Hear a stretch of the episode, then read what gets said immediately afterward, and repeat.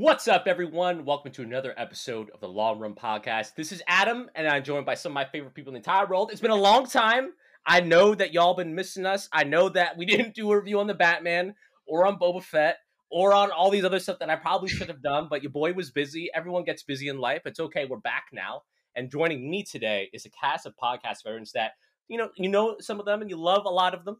Uh, but there's one person that is making their return after six years, and I couldn't be more excited to have them on the show once again. And today we're going to be go- talking about the latest entry in the greatest saga ever told. Uh, but before we get into all that, got to introduce who's coming in. We of course have Diego, aka Stormsoldat, the former esports manager at JStorm, and all-around Dota social media master. Haven't seen this guy since Star Wars Visions. How are you doing today, man? I'm doing good. I had a nice, relaxing day. Mm-hmm. I, I had some introspection on myself and on Obi Wan, Wow. both related. So, yeah. So, so it sounds like you've done some some meditation. Was good. Anything you want to drop some little updates for people since they haven't seen you in a while? Anything? uh, I mean, nothing really new. I've just been chilling, like occasionally doing uh some stuff for Beyond the Summit, um, Mhm. and then just playing WoW. Well, so, You've been chilling, man. You've always been chilling, and of course, uh, you know her, you love her. A podcast favorite, the only person who actually knows what they're talking about, and she just graduated, and now she's the production coordinator at Riot Games, doing nothing but big moves, making big, big moves. We haven't seen her since Cobra Kai season four. It is Abby. How are you doing today? Hello. May the force be with you, Adam. Oh my goodness, may the force be with you too, Abby. It's great to have you back on. How are you doing? Uh, I'm good. I'm playing a lot of Fire Emblem. Okay, okay. That's kind of my life Uh huh. right uh huh. now.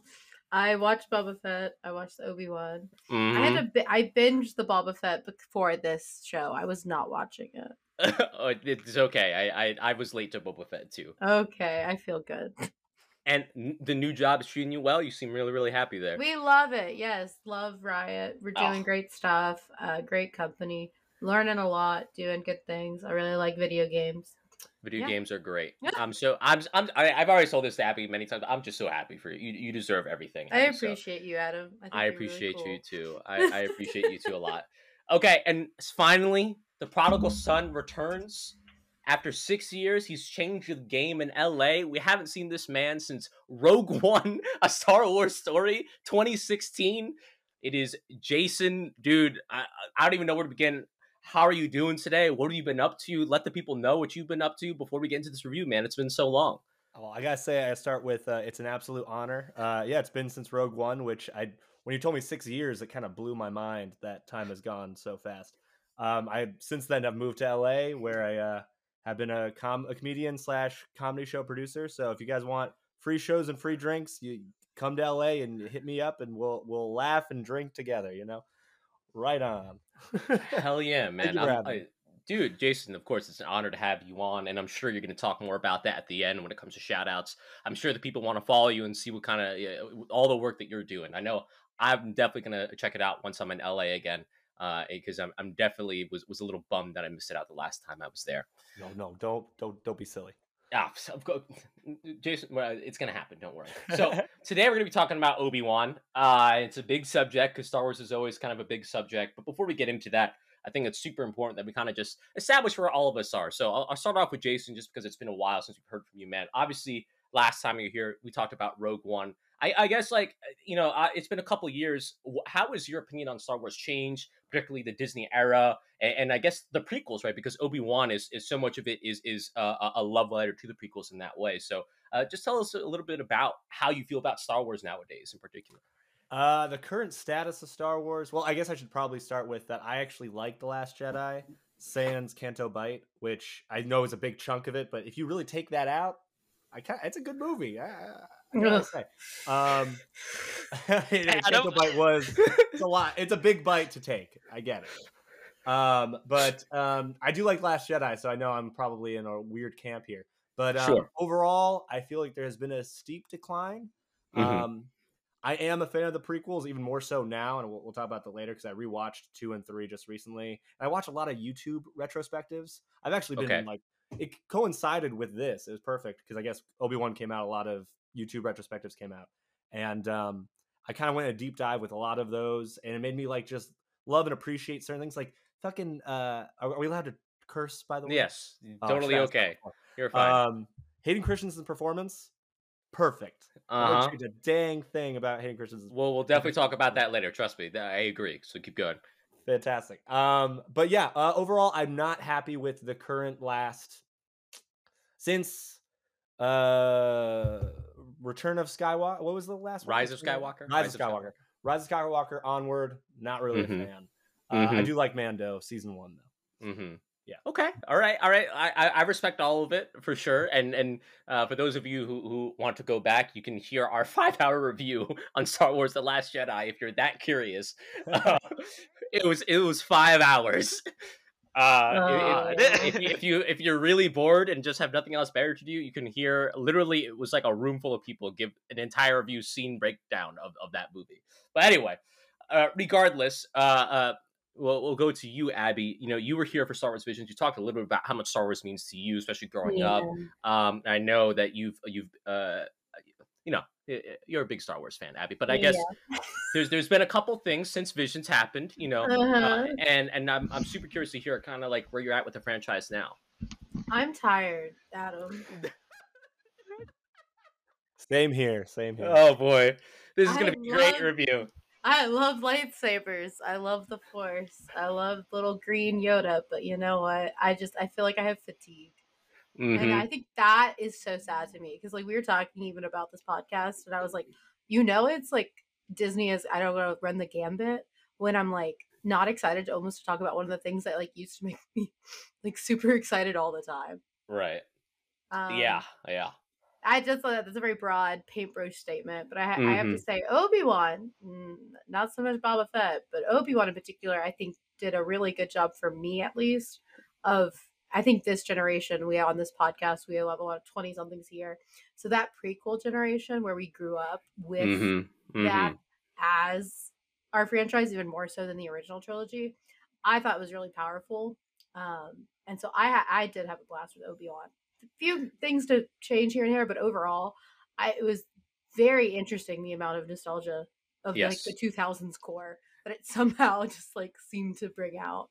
Yeah, yeah. Uh, I, I there's there's a lot to to definitely uh, work on a focus on there because I definitely agree with you about like you know just being our generation, growing up the prequels, and how that impact impacts like how we view Star Wars in a lot of ways. Um, I, I'm definitely keen to dive in onto that, but let's let's uh, let's go with you, Diego. I know you had some pretty strong feelings on Book of Boba Fett.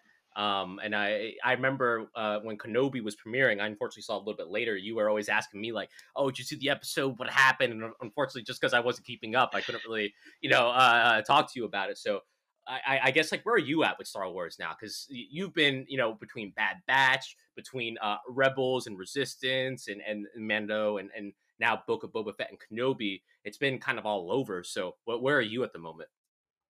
I have opinions.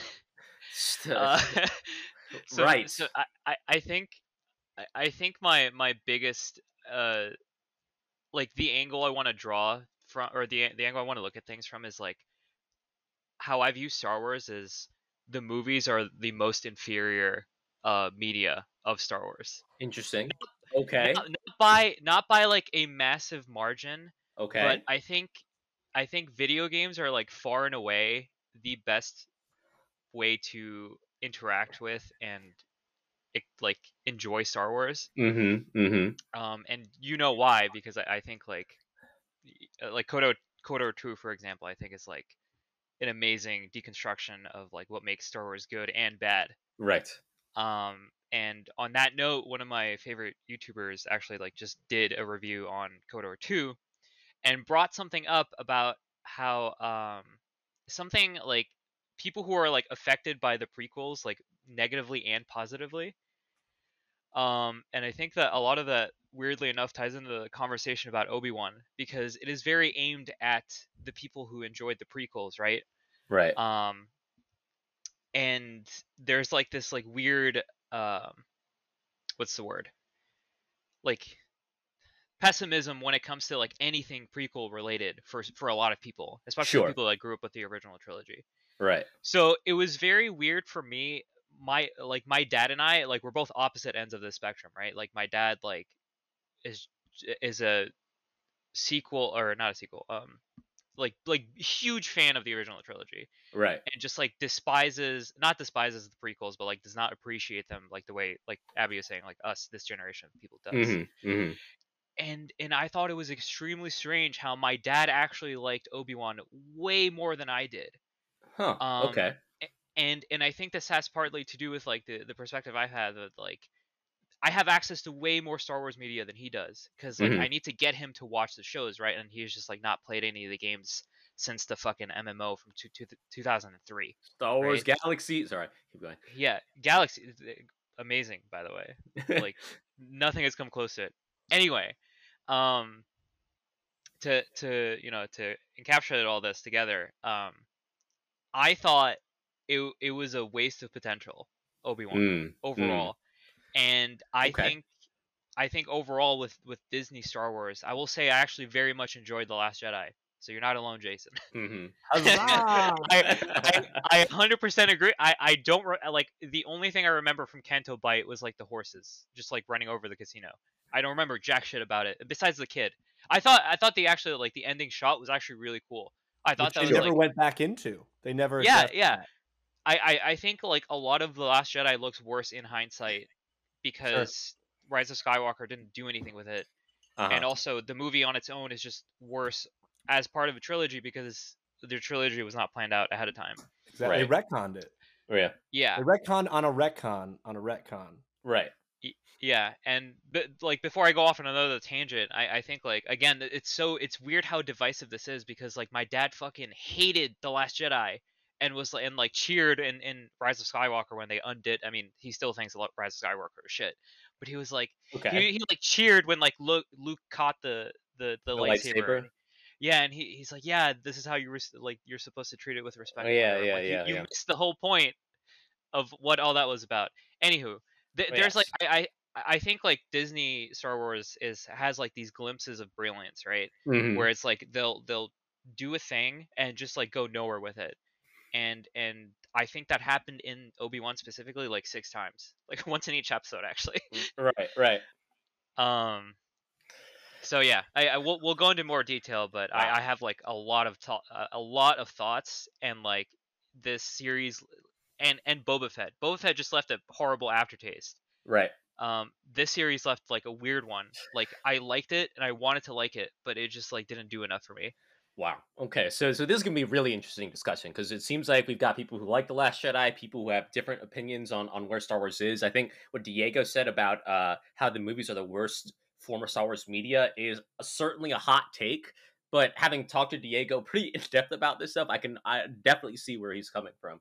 For me, what what I'll say is um, the Disney Star Wars era has certainly been a mixed bag to say the least. Uh, I, I love Mando. I, I think it's great. Um, you know, Rogue One is one of my favorite Star Wars movies of all time. I saw that with like so it's just amazing. One of the best third acts I've ever seen in a movie, hands down. So good. Um, I think Jedi Fallen Order is actually one of my favorite games of all time too. Not I think it's the best, but I really enjoyed playing it. Um, and honestly, I think that the the best stories that have come out of the Disney Star Wars era have nothing to do with uh, uh, uh, any sort of show or movie. It's actually the comic books. All three Darth Vader series are actually phenomenal. Uh, the Star Wars series by Jason Aaron is great, and the Lando miniseries is probably one of the best Star Wars stories ever told. Um, and so it's a very, very mixed bag, and and I think that um, that's part of why it seems like Star Wars in general today is so polarizing among uh, fans and in, in both new and old, like we were talking about before. So many differing opinions, and certainly after Book of Boba Fett, I was like, all right, guys, you know what? I, I, I don't know about this no more. You know, like I, I, I was definitely pretty disappointed uh, uh, about it. Um, but then I saw the trailer for Kenobi, and I was like, uh, you know what? It was, it was like that scene from Rick and Morty, like you son of a bitch, I'm in. Um, I remember I- us having the same reaction, Adam.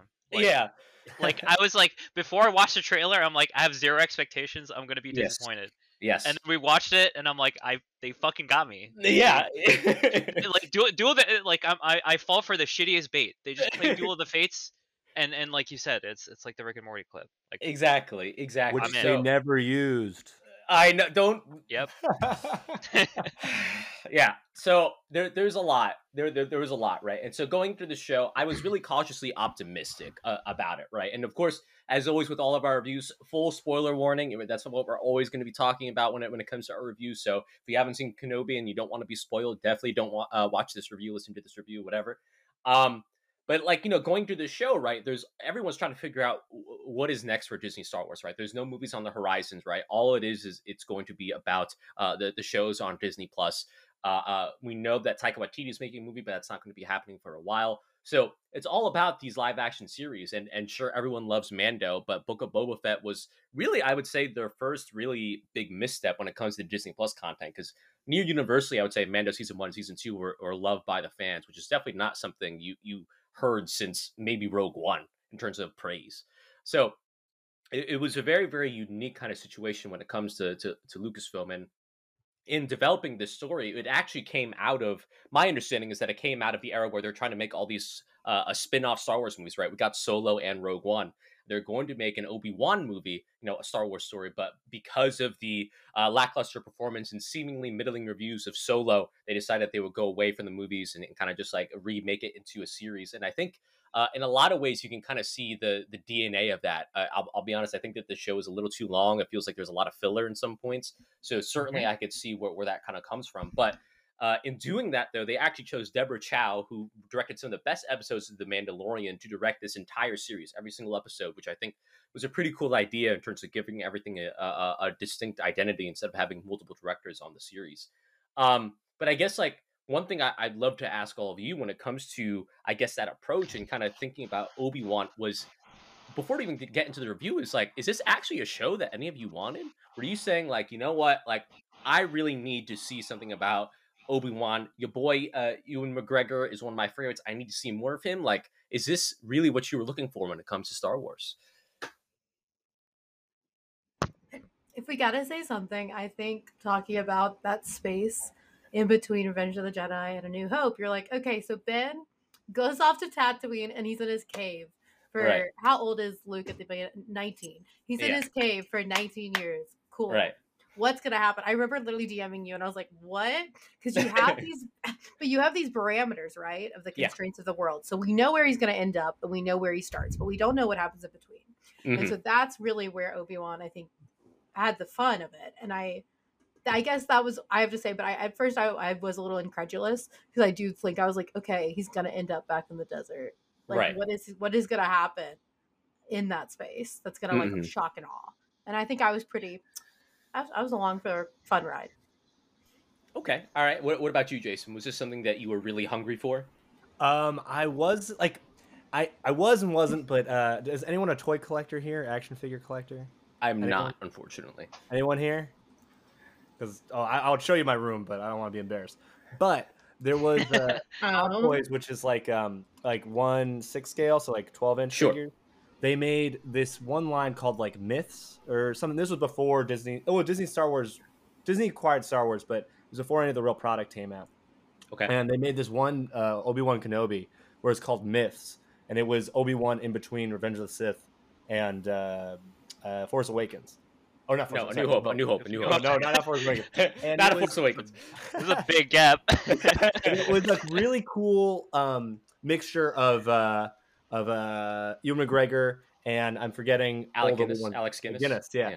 And uh, combined with them, and it was like this really haggard Obi Wan, and he's got like a bunch of like equipment on. he looked like a badass, but he's also like in hiding. Like there was like a lot of myths of like what's going on here. He had like pieces of a stormtrooper on him. But yeah, he was a general, but like he had like mm-hmm. a stormtrooper helmet on his like waist, and you're like, what? It, it added a lot of questions of like, what has he been doing in between that time? And ever since seeing that figure, I never owned it, but ever since seeing it, I was genuinely genuinely curious of like mm-hmm. where it would go next.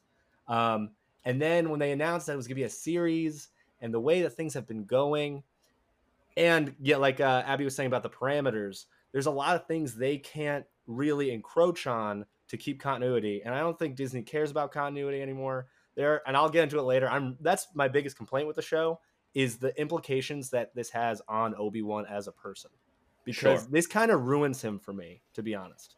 He ruins okay. his whole yeah his whole being and wherewithal completely gone. Um, that's how I feel about that. Okay. All right, all right. Well, that that's definitely a really really unique perspective. Uh, Diego just posted some of the the pictures of the figure in the chat. That's actually a really Oh, really right on. cool. I'd never seen that before. Abby, That is- or excuse me, that is dope. Diego, go ahead. Uh, shit. Um, Thanks for sending that. I I had a yeah no I I was really curious. I'm like I gotta find this, but I, I I had a thing and I forget. But echoing what Jason said, um, I I I I empathize with that. I don't agree with it 100, percent but I do agree that this kind of like changes how you view Obi Wan. Uh, because I I think like uh, uh, we'll talk about it. I'm sure like in the first or second episode, whichever one it happens, where he just like straight up lets this other Jedi die Mhm. um and it wasn't even justified in a way that was like he is protecting luke at all costs it was just like and he can't reveal himself it was just like he's straight up that broken that he can't Right. help this guy like at all Mhm. and i wish that they spent more time exploring that um but yeah i, I mean like to to go back to the original question like i i don't know I, I i like honestly like if you told me that this series was coming out like four or five years ago i would have been way more excited about it Right. uh, because there, uh, like, spoilers for Rebels, but like, there's literally an episode or two where Ben Kenobi is there, um, and like he's like obviously he's very important. He's Ben Kenobi, and all of this was kind of like I had those scenes in the back of my mind both as like a yeah i mean i mean and obviously like a new hope and it's like yeah you know where he's going to end up you know he's still going to be here but knowing what happens in rebels like what could he possibly you know because what happens in rebels has like very very important implications on like everything right Right. not just the the stuff like with obi-wan but just like everything in rebels Right. um so to to kind of be stuck in this like really weird like this show felt like limbo to me so it Mm. was like I I'm not per, like I don't see how this story can be exciting at all. I could see how it would be like intriguing and like captivating because you could tell a story about this old broken Jedi with PTSD. Right. But that is like way better suited to a movie, which when you hear this is supposed to be a movie makes way more sense. Mhm. I think I like and, and apparently it was supposed to be three I unless I misunderstood, but something about it being a trilogy or some something like that. Um so to me it's like yeah, if this came out like right after Solo, I would have been super excited to watch it. Sure. Uh because because Solo had uh Darth Maul appear. Mhm. And and I don't remember if the Darth Maul appearance was before or after the the Rebels thing where his story concludes Yeah. Right. uh but I, I still uh, like even seeing that um i was still like super excited i'm like holy shit maul and and then like oh if if you told me there was gonna be movie coming out right after that i, I would have been like wow fuck yeah i want to watch that. He's probably you're they're probably gonna show the scene between him and maul in live action. Right. as just as like a just fuck it why not? And and and this is where i think like star wars is best is when it's just like I, I, I this is the first time i've been watching red letter media actually when it uh for the obi-wan review. Okay. and i really like how they how they put it when when stuff is star wars porn like like the the third act of rogue one was just straight up star wars porn and i think that's Okay. when the movies are at their best so Hmm. again i want another kind of tangent but like Sure. literally i was not i was not excited to see this show because i was so afraid of what would happen Okay. Could I Alright, add to that real quick? I was gonna say, Jason, you look like you want to say something, so go ahead. Oh yeah. Oh, I'm so happy you brought up Red Letter Media. Everyone should watch all their content. They're great. But um, when you mentioned Darth Maul in Solo, Mhm. that was the point that where I knew there were cracks in the Disney system because they were doing this Marvel formula where they're teasing you things and giving you like like weird connections. Like we'll never see what happens with uh with um uh Game of Thrones. Uh, what's her name? uh Uh, Emilia Clarke. Daenerys. Yeah, Daenerys, but Emilia Clarke's character. We'll never know. I don't think she's Yeah. ever coming back. So her Yeah, connection to not. Maul, that's never gonna that's never No. gonna Yeah. come to fruition. So that whole like teaser at the end just seems so ham-handed, and to like give you like an inch, like you got to watch the next one, something cool's coming. It uh, that that at that point I knew things were going for the worse. Sure. Um, but yeah, that was that was my inclusion to yeah. But I agree with Diego.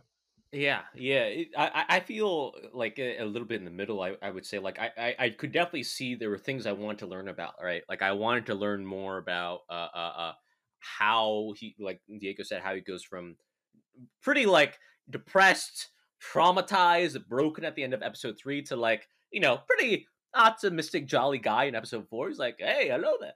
Um, at the same time, like like uh, I also wanted to know, um, right, like at the end of episode three, they talk about how he can talk to uh, you know people from the dead, including Qui Gon Jinn, and I really wanted to see that. Um, first off, I also just want to say, I, I want to see more Liam Neeson. Okay, I could listen to this man oh, talk. Yeah, could I could listen to this man talk all. I don't even care what it is. I'll just listen to whatever he has to say.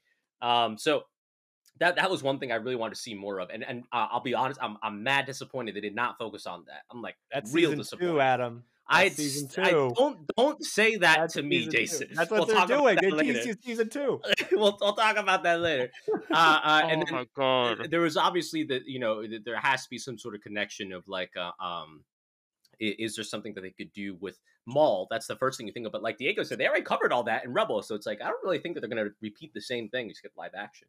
Um, and then I always go back to this one piece of uh, fan art I remember seeing years ago. It was like of uh, of Ben Kenobi in the desert surrounded by Tusken Raiders, and I was just like, you know, I, I wouldn't mind seeing like a, just a short about like Ben dealing with the Tusken sort of thing. You know, low stakes but still really cool.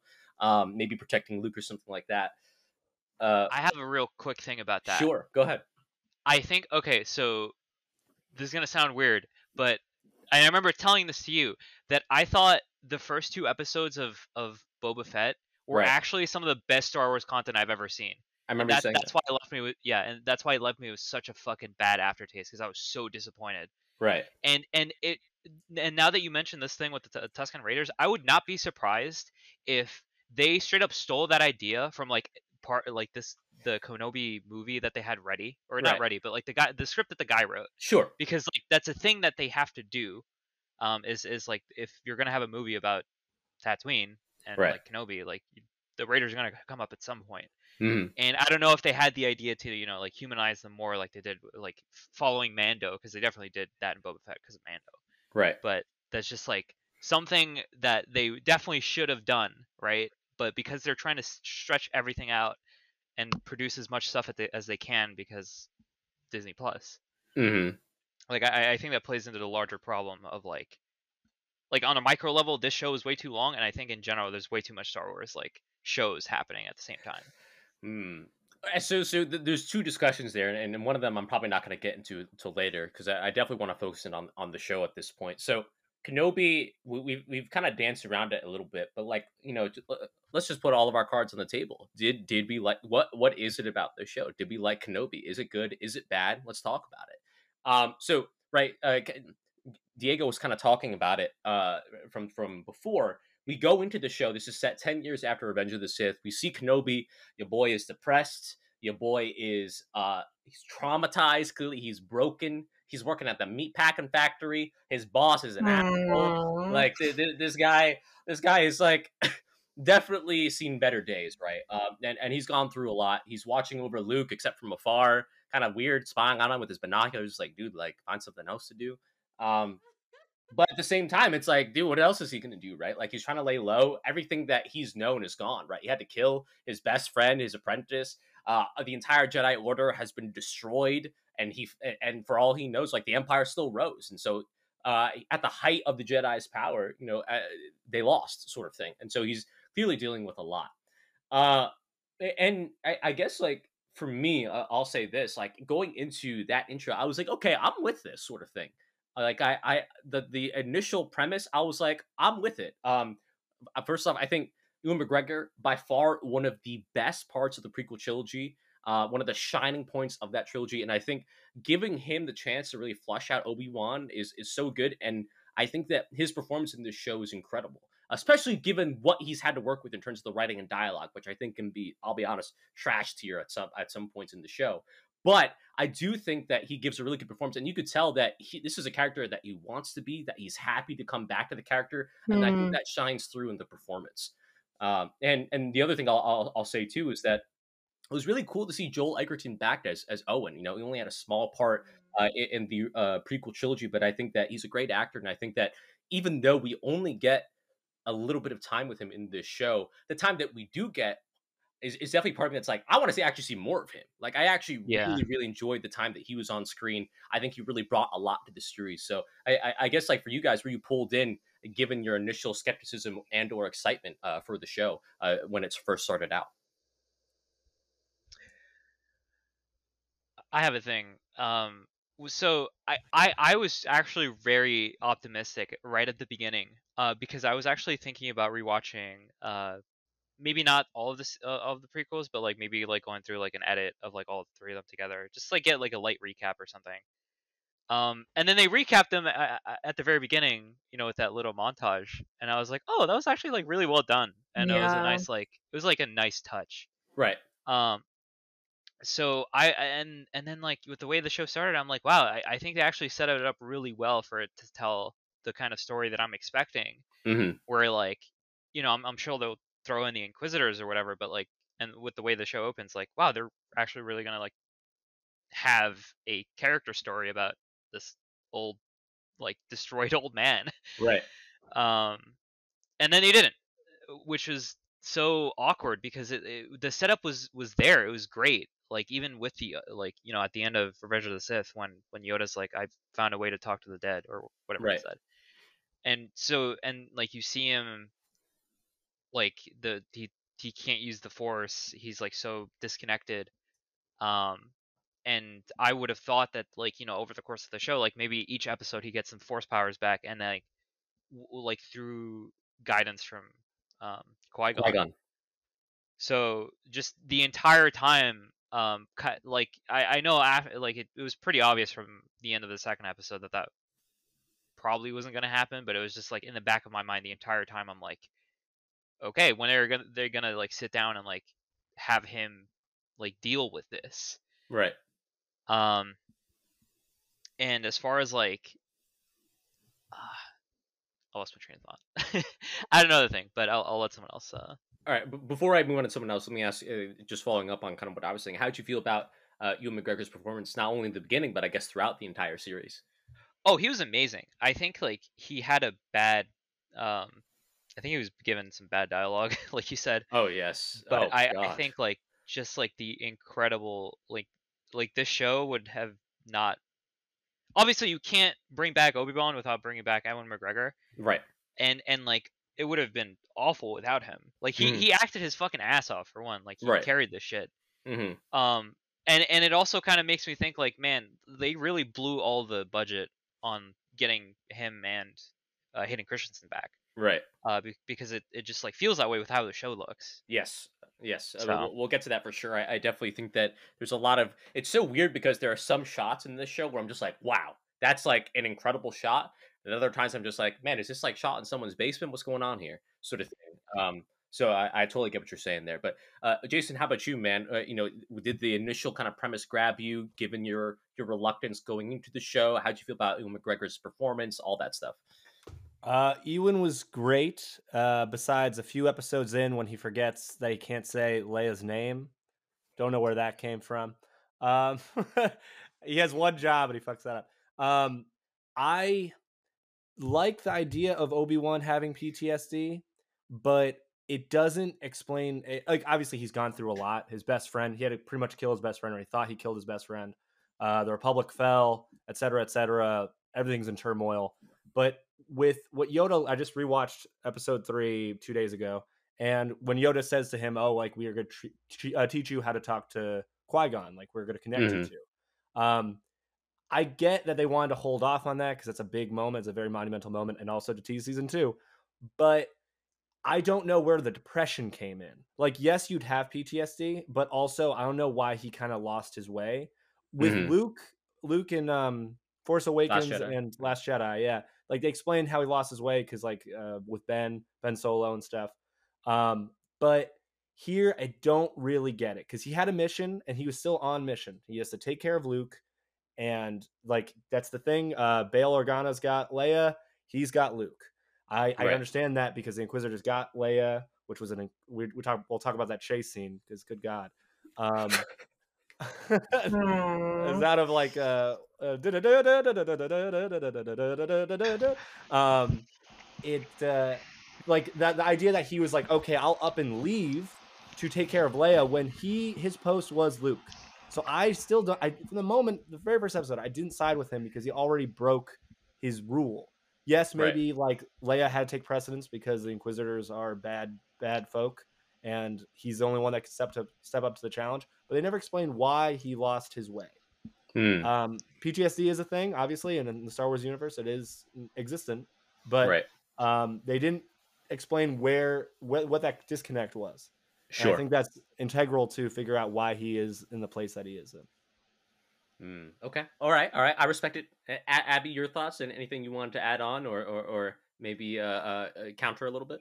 No, I, I'm very much in alignment where I think Ewan McGregor is fantastic, BAFTA award winning actor.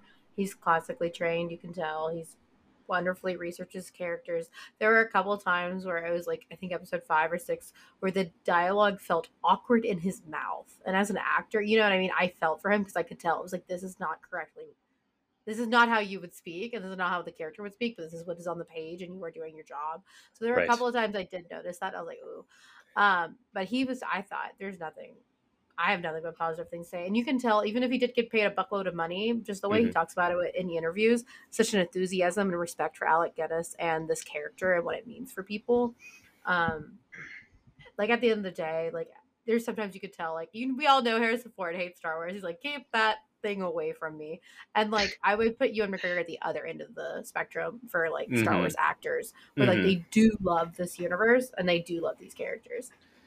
Yeah, uh, I, I definitely think that comes through in the performance, like I said before, and, and uh, I absolutely agree. There's some dialogue and, and just some writing, which is like I don't I don't know what's going on right now, guys. Like that that was that was awful, sort of thing. Um, but at the same time, I think, uh, like Diego said, it, it without him, you don't have the show. So I, I was really happy to see him return to the character, and in some ways, I almost hope that he gets another chance to return to the character because I think it was even though I, I, I'm I'm really mixed on the show, to be honest with you. Um, like it's it's it's got some really great parts and some awful awful parts. Uh, Bro, I- I'm- please, just one more season, bro. Please, I'm- trust trust me this time, bro. I- just one more season. I am I am really happy overall that like we got to see him return to the character and give this to to us sort of thing, right? I, I'm very very grateful for that, and I'm sure that he's grateful for that opportunity. Uh, I, I you you touched on this a little bit, Diego. He does go through an arc, and so do um, multiple other characters in, in this story, and I'm sure we'll get to those in a second. But I guess at the core, right, this is supposed to be Kenobi's story do you think it was a compelling story? Do you like what he had to go through and, and the stuff that he encountered? Uh, was it worthy of, of I, I guess, was it a story that was worthy to be told? I think I think you can make any story worth telling if you tell it properly. And I can see the pieces of the story that they're trying to tell. It's just nothing happens uh, like every episode is like nothing happening and then suddenly something happens and it's really important and then the next episode like it's the same cycle. Like it's just like walking and talking and it's like it's like every episode is like 40 minutes of star trek talking in a hallway and then like 20 minutes of like a space battle or whatever but just like there's no pacing. Mm, mm, um and I- I, think this is a an issue with with most of the star wars show like which is like not uh, you know not to be unexpected but i i think uh, probably my biggest gripe is just there was no focus on on what they were doing mm. because like i was saying i expected it to go very differently from how it opened Right. and and I thought that that story was worth telling. Um, and then the stuff with Reva happens, and I, I thought like Reva was actually like one of the highlights of the show. hmm Um, it's just it was just wasted. Right. Um, because you have this her like like I'll I'll, go, I'll come back to Obi Wan's arc in a second, but just like Reva's whole arc is like this this really interesting plot.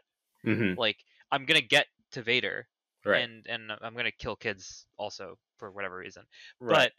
but but it, it it's just like that story is stuck in between like this other thing that is like Im- immalleable or not like you can't fuck with it right.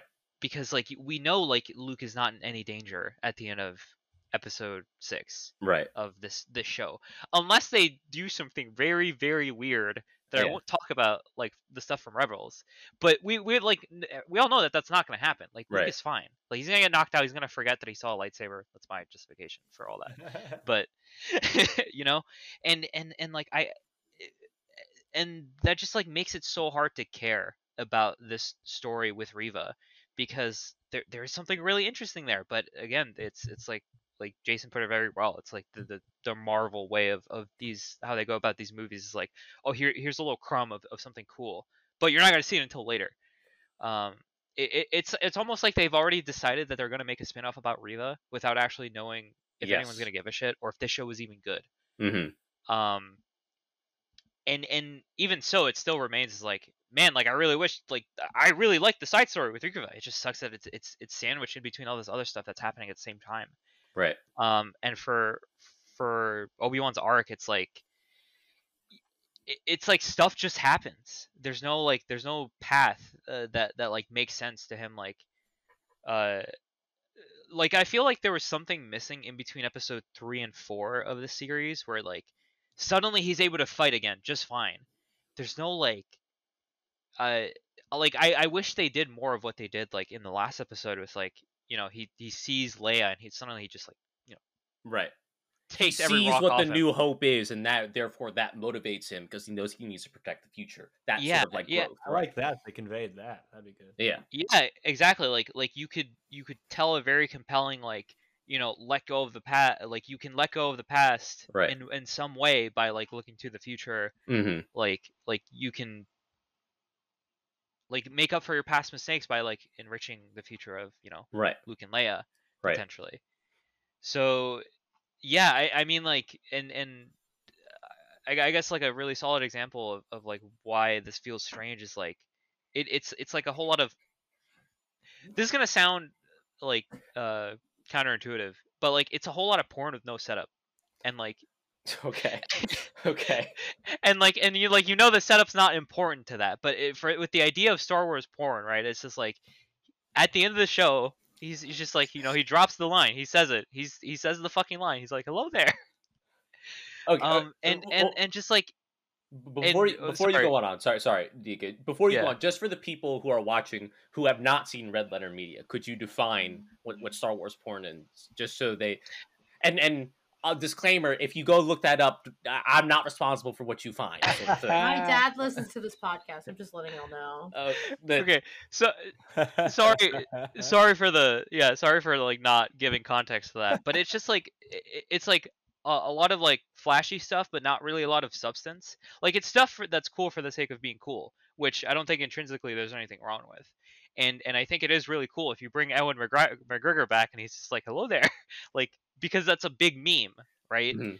like Right. I, I think it's fine to do that i don't think that detracts from the show it's just like they kind of I, I don't know. It, it it's just like it wasn't. That is not a thing that should feel like it needs to be earned. But the fact that the show was like at every step justifying its own existence felt like that there was no room to tell a story, Mm. um, and and no room to set up like something flashy like that or something like you know fan servicey. So Okay. A- Abby, are, are you basically around the same thing as Diego, or, or, or do you feel a little bit differently?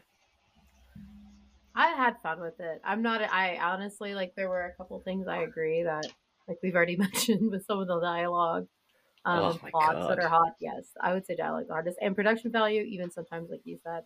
But overall, did I have a good time? Heck yeah. Was I excited to watch it? Yeah. Mm-hmm. Honestly, I was really excited to watch it each week. I was like really curious what was going to happen. And Sure. I, and I, me and my actually my sorority sisters have a thing with media where we call it the phone meter. I know Okay. you have your matinee meter, Right, Adam, but the phone meter, right? Which is how often do I want to look at my phone? mm-hmm. So is it a is it a movie or a TV show that's a zero level phone level or is it like five level? Right. Like I'm just gonna be on Instagram the whole time.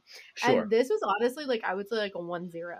Like I did not. I was like I was enthralled, even if it was bad, and some things were making sense. I did not know what was gonna happen, so I Right. kept watching. And so that I even is a measurement of how I'm watching media nowadays. Honestly, with attention which is span. which is a really really good measure, honestly. Yeah. Because I, I I said this to to Diego when I was watching Boba Fett. It was just like I don't even think Boba Fett was necessarily like bad. Like I've seen worse movies in TV, but it was boring. In a lot of ways, that's even Same. worse. Yeah, No, exactly, because it was like Boba Fett. I was a phone level five, and I Luke Skywalker is my favorite fictional character of all time, and even him, beautifully digitized, created young fully on screen with a baby Yoda, and I was like, uh, like if I, that's bad if I am bored and I feel the stakes so low that I would rather be on Twitter. That's not good. I, I, totally understand. Now, now before I get, I get to Jason, but but overall, did you feel good about I, I guess Obi Wan's story in particular and kind of what he has to go through in, in the series? Yeah, I think I mean I think Obi Wan's role and purpose, right, is protector, but Right. he is fundamentally a side character Right, in this scheme of other people's lives, the Skywalker family's saga. right, And so I think it does make sense to give him his own time, right, to develop and see where that goes.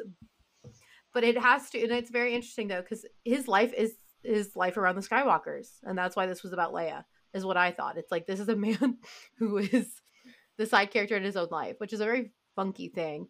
But I think there are people like that, and if you even look at some of the older Star Wars archetypes of like a feudal knight Mhm. and how he would be in service to a family. That kind of makes sense, kind of for Obi Wan's function within the Skywalker like dynasty. You know, yeah. Uh, I did can definitely see what you're saying. Uh, How about you, Jason? Where where do you kind of fall in line?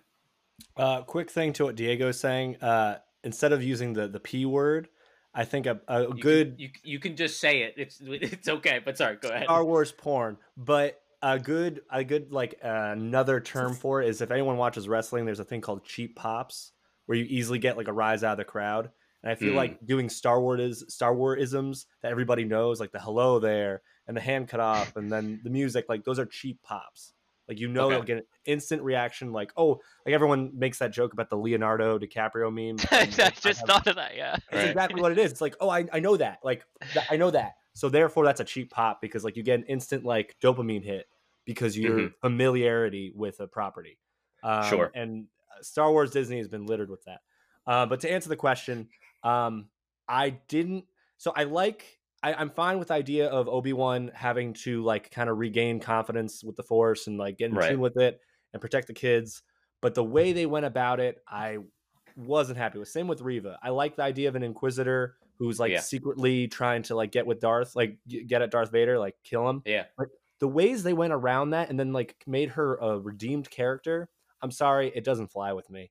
Like if you're Mm. uh, a child that uh, survived Order 66 and your whole mission is to say uh, to redeem or, or avenge the the fallen Jedi, the fallen Padawans Right. of uh, Order 66 by killing more kids, that doesn't add up. I don't know where her logic. Yes, maybe she led astray, like led Sure. astray with her way of thinking. But the fact that it was redeemed at the end, which we'll, I guess we'll talk about later, uh, didn't fly with me. But the thing with Obi Wan and his being mm, uh, led astray and then having to come back to the Force by it being another um, escort mission a la Mando, I feel like they just are resorting to escort missions in these shows um, Right. and making it a thing about Leia uh, didn't fly with me. The, the kid who played Leia was really cute and like she had the uh, qualities of a young Princess Leia, but Right. um, overall, like that's that's not what I wanted. Uh, I'd rather just like a haggard old man on the desert, like protecting Luke from afar, and then having Mhm. to like deal with being alone, and then maybe having a love, little love affair with um, uh, what was their their character's name? Tala. Uh, Tala. Tala. Uh, that Mm. would have been great. And then like him like uh, dancing between like should I have a love affair? Like I'm with the Jedi, but the Jedi are dead, so therefore can I have like an actual relationship? And then maybe her dying will then let him to be like, no, I gotta keep my way and keep my my mission. But um, the way they went about it with it being an escort mission to save Leia again is just didn't like it. I wasn't a fan.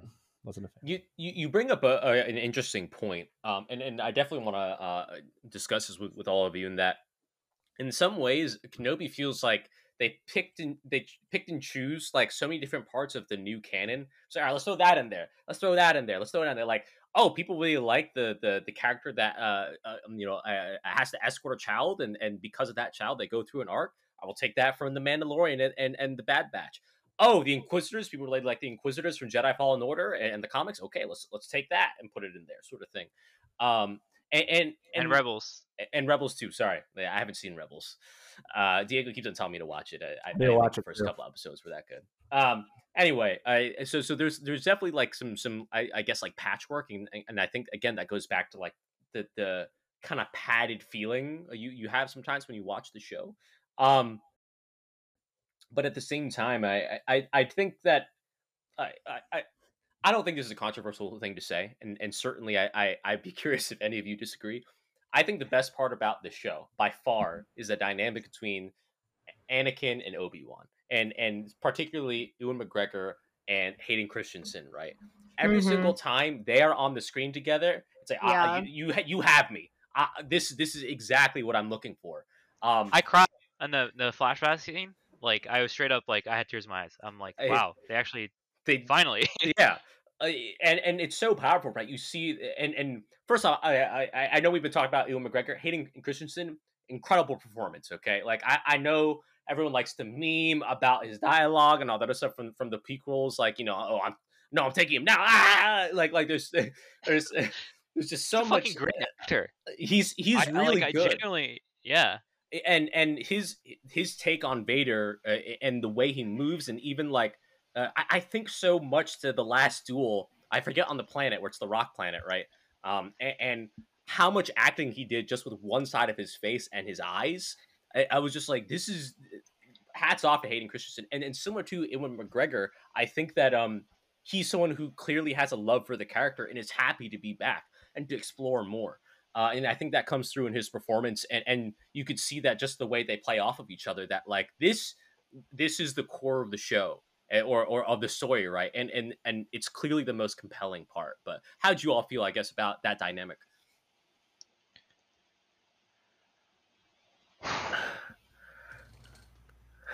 I I wish there was more of it. I, this, this is like the only way I can think about it because there was that scene in episode two where you see Hayden uh, like as Anakin just off in the distance, right? And I I I, I found the word that I was thinking about before about how I expected the show to go in terms of like Obi Wan's arc. I thought it was gonna Mhm. be a lot more cerebral. Like I thought that scene of him seeing Anakin was I thought more of that was gonna happen where he's like not necessarily going to be seeing Anakin everywhere, but it's going to just be a lot of like reflecting and like moments of that where it's just it, it allows them to be on screen together. Um and and like obviously the easiest way of doing it is just doing flashbacks. Um but really like exactly how I feel about them together is just like man, I like the show should have just been more of that. Like if not if not most of that, like you can definitely still have room for the side stories and stuff, but like just I it blows my mind how much of like Hayden was wasted Mm-hmm. because he he could he could have had a presence in every episode. It would have been very very easy to work him in to like you know, f- f- you know they, they can make up whatever the fuck they want with the force because it does whatever they want if they want it to right you very you just easily have them communicate through the force and just like have like a you know like a an unlit like all black room and they're just like sitting across from each other just like like some something like that right Mm-hmm. so, but yeah, I mean, it, a lot of the show has been for me is just like my own expectations, which is like maybe unfair to the show, but also it's Sure. just like, you know, this you you promised me a show with with Obi Wan and and Anakin, and kind of didn't get any of it for like Mm-hmm. five episodes. So Go ahead, Jason. I, I I could see that you definitely have a lot to say about this subject. Oh yes. Um, I love Hayden as Anakin. Um, I don't know who, uh, who like uh, put put the purview for me, but like someone explained it as the way he speaks in the prequels is how Darth Vader speaks, like those very curt sentences and it's like kind of like few syllables per sentence. If you listen to it, think of Darth Vader's voice as he's talking. It's the Right. exact same, and it, Mhm. it changed the whole game for me. But um, I really did wish there was more uh flashback stuff the the one flashback they only had one scene that they kept flashbacking to which was them on uh, was it coruscant It looked like Coruscant. it was Coruscant. Yeah. where there was no ships in the back it was completely empty Mm-hmm. is it, isn't that like supposed to be a busy city and there was like no ship whatever that's that's a I, nit- I think I think the temple is like way way above everything else. that's fair I'll, I'll take that Yeah. um So but yeah that, that one scene they could have done so much more and i agree like the the reveal of him knowing who Darth Vader was, like that he was like, oh, that's Anakin. Yeah, the Anakin is still alive. Yeah, Incredible. I, so good. I don't know. I loved it. I I don't know loved if it. Reva should have been the one to do. I, I feel like he maybe should have figured it out. And also, I could have done without the first fight. It could have just led up to that fight. Maybe more flashbacks and maybe like like a Mm. Force Connect, like Diego was saying. Sure. now sure. in- since the new sequels, they Force Connect has been completely turned into FaceTime, where you can have full on conversations and transfer water to each other. Is that still canon now? That they could remember in Who the it fuck Last knows? Jedi or Rise of Skywalker? they it, it was it was just in Rise other? of Skywalker. Yeah. Um, if they can do that, I think it'd be best buds again, easy peasy. They can have a pool party. But um, yeah, uh, I I wish there was more flashbacks and more connection between the two, and I'd love to see more inner dialogue of Vader, like because Mhm. he's not fully because he's fully turned at the end, right? And they were saying that no, I you didn't kill Anakin Anakin Skywalker, I did, and then.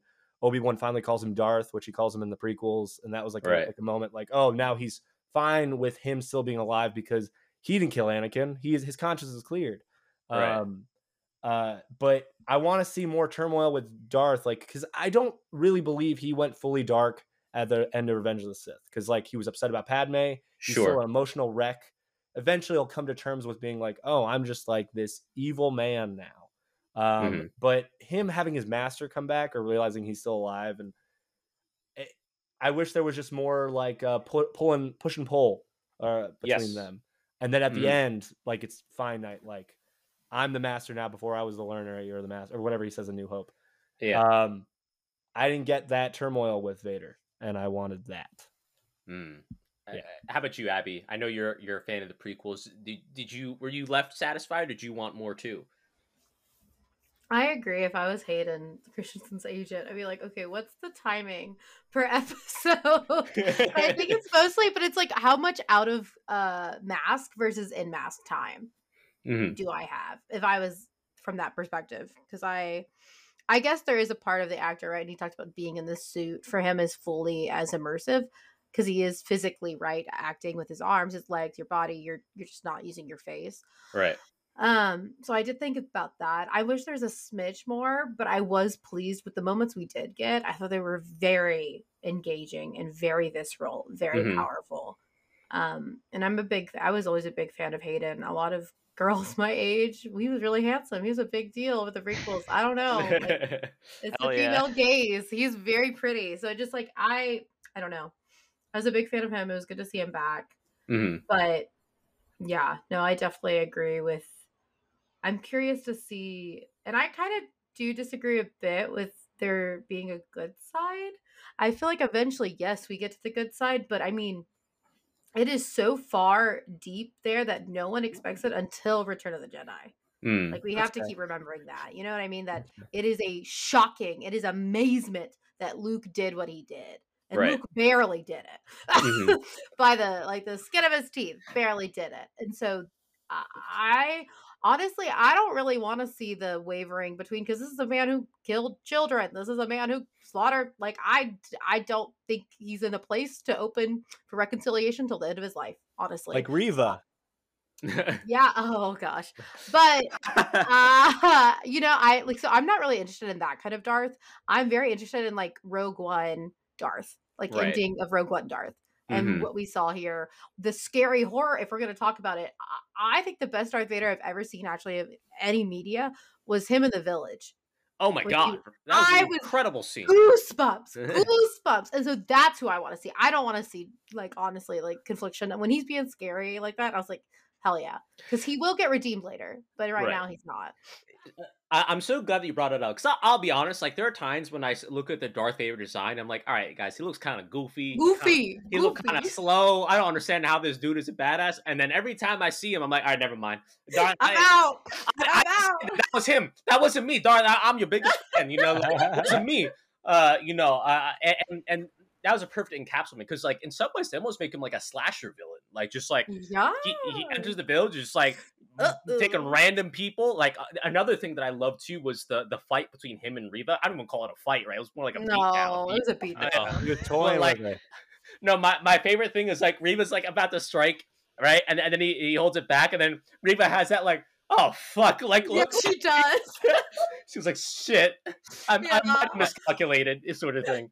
That was I'm, I'm really I'm really glad that they played into like the whole like horror aspect of of what Vader is, right? Right. Because they it's it's one of the only times in like Disney media or Star Wars related media that like they can they still get it right exactly of Mhm. like what Darth Vader is and like what how fucking scary he is. hmm and and like the, the thing that I know is never going to happen uh, because it would it would be actually like a good idea. But I, I remember reading like back when Rogue One came out of people being like, "What? They should just make like a horror film like with Darth Vader in it, something like that."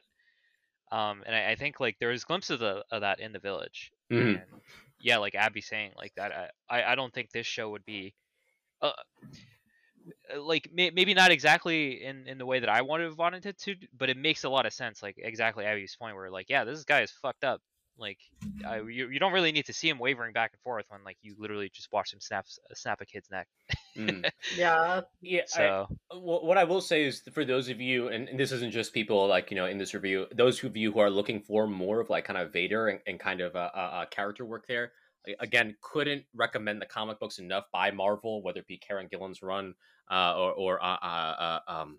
Al, I think it's Al Ewing's run. Basically, all the Marvel runs are really good, and you should read them because they definitely do a really good job of fleshing out uh, Vader as a character. And I would say they're the best Disney, uh, like uh, again, story material that's come out since they got the the, the property. But the, the I, I'm so glad that we, we're talking about Vader because I think he's such a highlight of the show, and I'm so glad that all of you kind of agree with me on that. Um, I, I, I guess like for for when it, when it, when it comes to Vader, right? Like he he is kind of like the that magnet, right? Whenever he's on the screen, just like all right, we're paying attention, but but we're also kind of uh, um dividing. Uh, our time between different villains. So we've already mentioned Reva, but we also have the other Inquisitors uh, and, and things like that. Even some bounty hunters that get involved. So how'd y'all feel about the other uh, villains that were kind of put in this show? Uh, I know the Grand Inquisitor is also in, in Rebels. Correct me if I'm wrong. Um, uh, so yeah, the Grand Inquisitor, the second sister, and the fifth brother, uh, th- they're all in uh Rebels. okay. Uh, I have not seen Rebels, so I I, I was uh, I was not aware of, of of kind of like what they were before, but I did like the Inquisitors and, and Jedi Fallen Order. So I guess like in terms of the other antagonists in the show, uh, how'd y'all feel? Besides the well, also, oh, wait, hold on, I'm sorry, I just had to say this. This show has proven to me that the stormtroopers are by far the worst fucking troops I've ever seen. These these people could have hit the broadside of a fucking barn. okay? Barn. like oh my god like when they're all charging into like that narrow hallway there's like 30 fa- there's like at least 100 stormtroopers and they can't hit any of the rebels that are in this small room. It's like guys what's happening? What's her name? Tala the double agent right? She's uh being held captive by two stormtroopers okay? Tala literally slaps one doesn't even shoot him slaps him and he just like goes down. It's like oh man i'm dead. It's like what? Who where'd the empire find these guys? Like what is happening? They can't penetrate plot armor, Adam. Plot armor is impenetrable. Yeah, l- like I, I think I think what that's one of like the biggest Star Wars isms, right? Is the stormtroopers it's like don't hit anything. Oh my god. I, I think I think that was more like just a very horribly directed action sequence. Hmm. So Interesting. The Inquisitors. Well, I didn't watch Rebels, but I was really fascinated. I was honestly by this concept of like what happened to the Jedi who were not killed, but then who did not like where where did they go? And it was like, what if they had to turn, but they returned to hunt others? I was like, that is messed up Mhm. on like multitude of levels. So I think that is pretty fascinating. Would you know that if we did not know that, except Raina? No. Like I had to explain that to my parents when we were watching, and they're like, "Oh, well, why didn't they say it?" I was like, "Okay, okay." So that I thought was interesting because I thought it would have been a very easy way to like slide it in that like, oh, these are former Jedi, Right. and they they did not do that at all. Um, and I know we have a lot of deep cuts here, folks. People who are deep cuts here, but if we're talking about mass appeal, I thought that's something very simple that you could show. Right. Um, but I think it's a very creepy concept. Um, and I think it's a very moral question. I think Star Wars loves talking about ethics, right? Because Mhm. the core of it is ethical questions and philosophy. And so it is if, if I'm a Jedi and I will be killed or my other life is to live, but I have to kill those who I was with, what would you do? And some of us would not pick to die. And that's Mhm. those people. And I think that is interesting. And I don't think we really got a lot of that though. For sure. And Diego and, and Jason, did you watch Rebels as well? Is, is that correct? Or Uh, no, I know quite a bit of Rebels through uh like retrospectives and whatnot, but I've never watched Okay. the show. I, I I know this will sound bad. I will watch it eventually. It just it looked a little kiddie for me, a little too It kiddie. is. I can assure you, it is Kitty. As someone who watched the first couple episodes, that's why I stopped. That's kind of what deterred me. I do like uh, animation wise. I do like uh Genndy Tartakovsky's uh the Samurai Jack Star Wars. yes, best yes! animated Star Wars Ba- ever. Yeah, b- bar none. Don't even at me. The, the people who are watching this or listening to this, best animated Star Wars show. I, I'm I'm dying on that hill. Genndy Tartakovsky is one of the greatest filmmakers of all time. I'm, I'm dying on that hill. It's uh, sorry. I'm, I'm, Preach. Um, but no, I I didn't know the Inquisitor. I knew the Inquisitors to a degree. Um, I like the concept, like Abby was saying, of fallen Jedi that have to like be like, I'm gonna get killed anyway, so I better just like revert to the dark side. That's fun. Um, but the implications of this show with the Inquisitors uh, really kind of PO'd me because um, you set up Reva. Uh, you set up Reva as uh, literally too hardcore for the Inquisitors. There's several times where like, whoa, she's she's going she's going way beyond what we want to do. Okay, Like, girl. I, I don't know about this one. So they have they have a conscience. Like they have a conscience of like I I I don't even want to touch that. And then we're redeeming the one is that it was more hardcore than the Grand Inquisitor. And then they give her the Grand Inquisitor thing and they give her the patch for like a second and then take it away. And then um, Diego, explain to me: Does the Grand Inquisitor have two stomachs? Is that why he survived? I heard something about two stomachs. I, I was actually gonna bring that up. I I was very very confused to the point that like I didn't. I thought that there were two different Grand Inquisitors, like the one that appears in Rebels and the one in Obi Wan, because Same one. I was like, yeah, wait, what? Did he, did she just kill him? What the fuck is going on? But I, I don't I don't know what's going on with lightsabers in this show specifically. someone tell Obi. Someone tell Qui Gon that he could easily get it. Rep- he he could easily even live. He could easily live. I I like I can I can I can understand it from the perspective of like yeah Darth Maul got cut in half and lived because like the that that's like a dark side thing to keep yourself alive through keep yourself alive through just like sheer pettiness right? And and it's like a it's like a big thing in in uh, like one of the main antagonists in KOTOR 2 is just like his his body is literally cut technically into a thousand pieces but it's the force and his anger holding him together. Right. so so I could uh, like you could ju- you could justify like what happens in the show with the lightsabers in that way, but it, it's just like they make zero effort. And this is like if if we do an episode by episode thing, like like later on when when the Grand Inquisitor comes back, and it's just like, hello, Just to say, like, no, he's still alive. Don't worry, continuity. He's still good. He's still thought- there. dude. I I like I didn't react to it the first time, but then watching the clip back, I just fucking burst out laughing. I'm like. I'm like, what? I sure. I don't know. Un, un, minorly unrelated, but I thought I thought his actor was great. I wish there was more of him. Mhm. A- again, like another instance of the show that just like, like like with, with to go back to the original question about like uh, the the antagonist and stuff like, um. Like there was plenty of ideas that were good, and I thought like the Grand Inquisitor, because the Grand Inquisitor actually has like a big, big role in season one and two of Rebels, and there's I think he's just straight up my favorite character in those two seasons Okay. because of like the the arc that he goes through.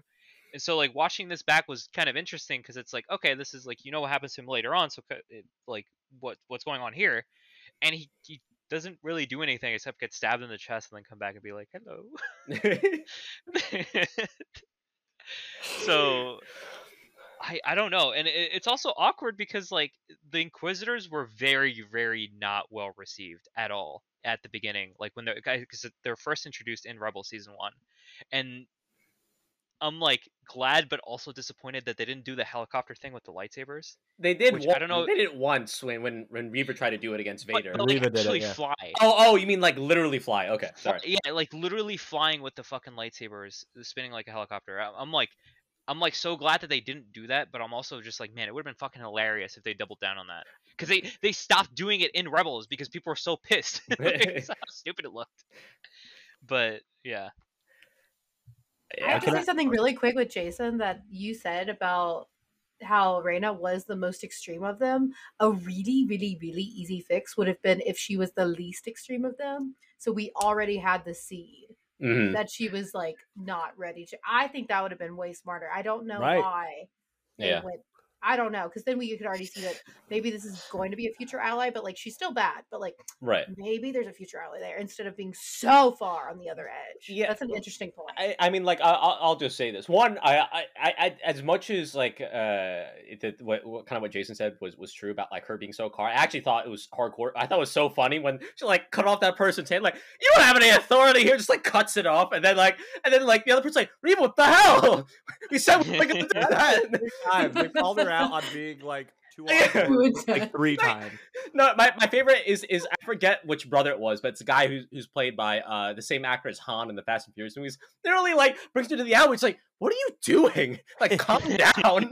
Like, I thought it was such a hilarious scene in general. But like, I agree with Abby though, and and and I think that this is something that it seems like all all all of us are kind of uh, uh circling around is that the idea of Reva is actually a very very compelling character, and I think that the the actress. uh um, Moses Ingram does a really good performance in, in some of the episodes. Some of the some of the episodes she's just given some really bad writing and dialogue. I don't think anyone could have salvaged that sort of thing.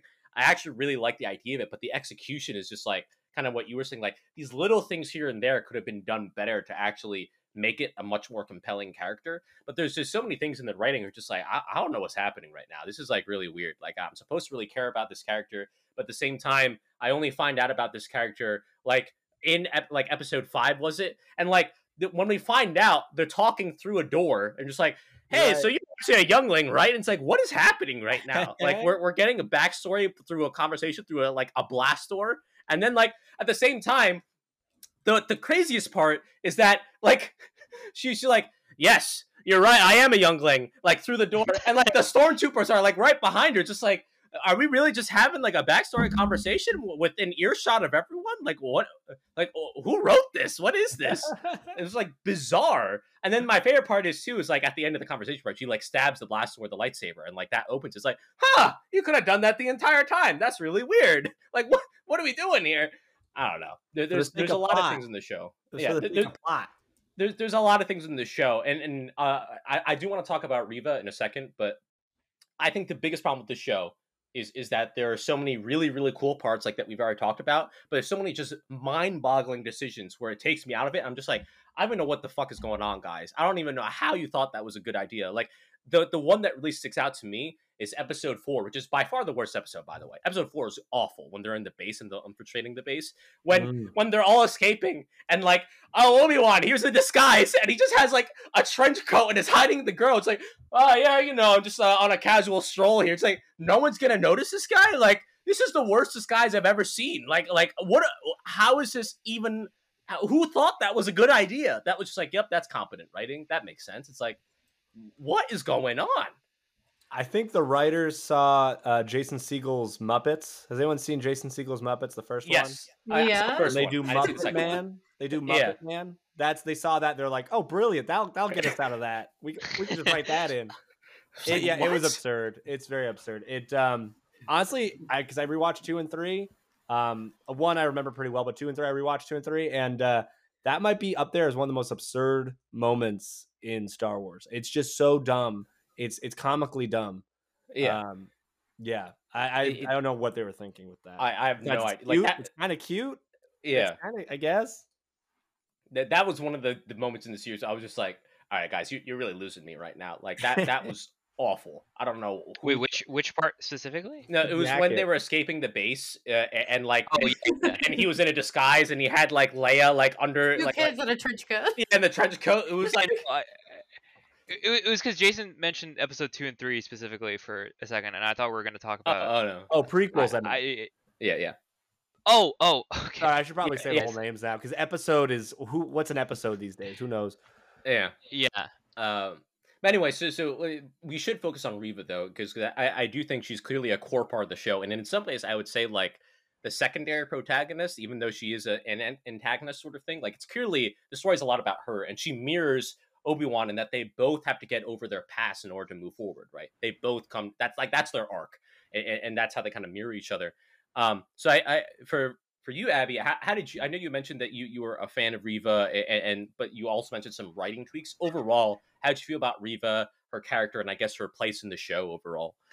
I agree with you. There were some writing tweaks. Like I just I didn't even think about it until Jason said that, but I think that would have been such an easy fix Mhm. of showing that doubt early on because she was very and I mean she's a villain. She's supposed to be unlikable. She was pretty unlikable at the beginning. Yes. Um, but I also even with a villain, I'm like, what is your objective? And it was just like lashing out. And I'm like, what are you lashing out at? yeah. And so Moses, like I talked about the actress, like, and I know we talked about later, the way people went after her, not okay. yes. no, uh, no we'll world, definitely talk about that. We'll definitely talk about that. Go ahead. Um, and she's very talented. She had an MFA, Yes. like went to Yale for acting, which is like the third best acting school in the world. So like very talented, but like even like we said, even with some of these lines in some of the later episodes, not even a Yale trained actor can make Yeah.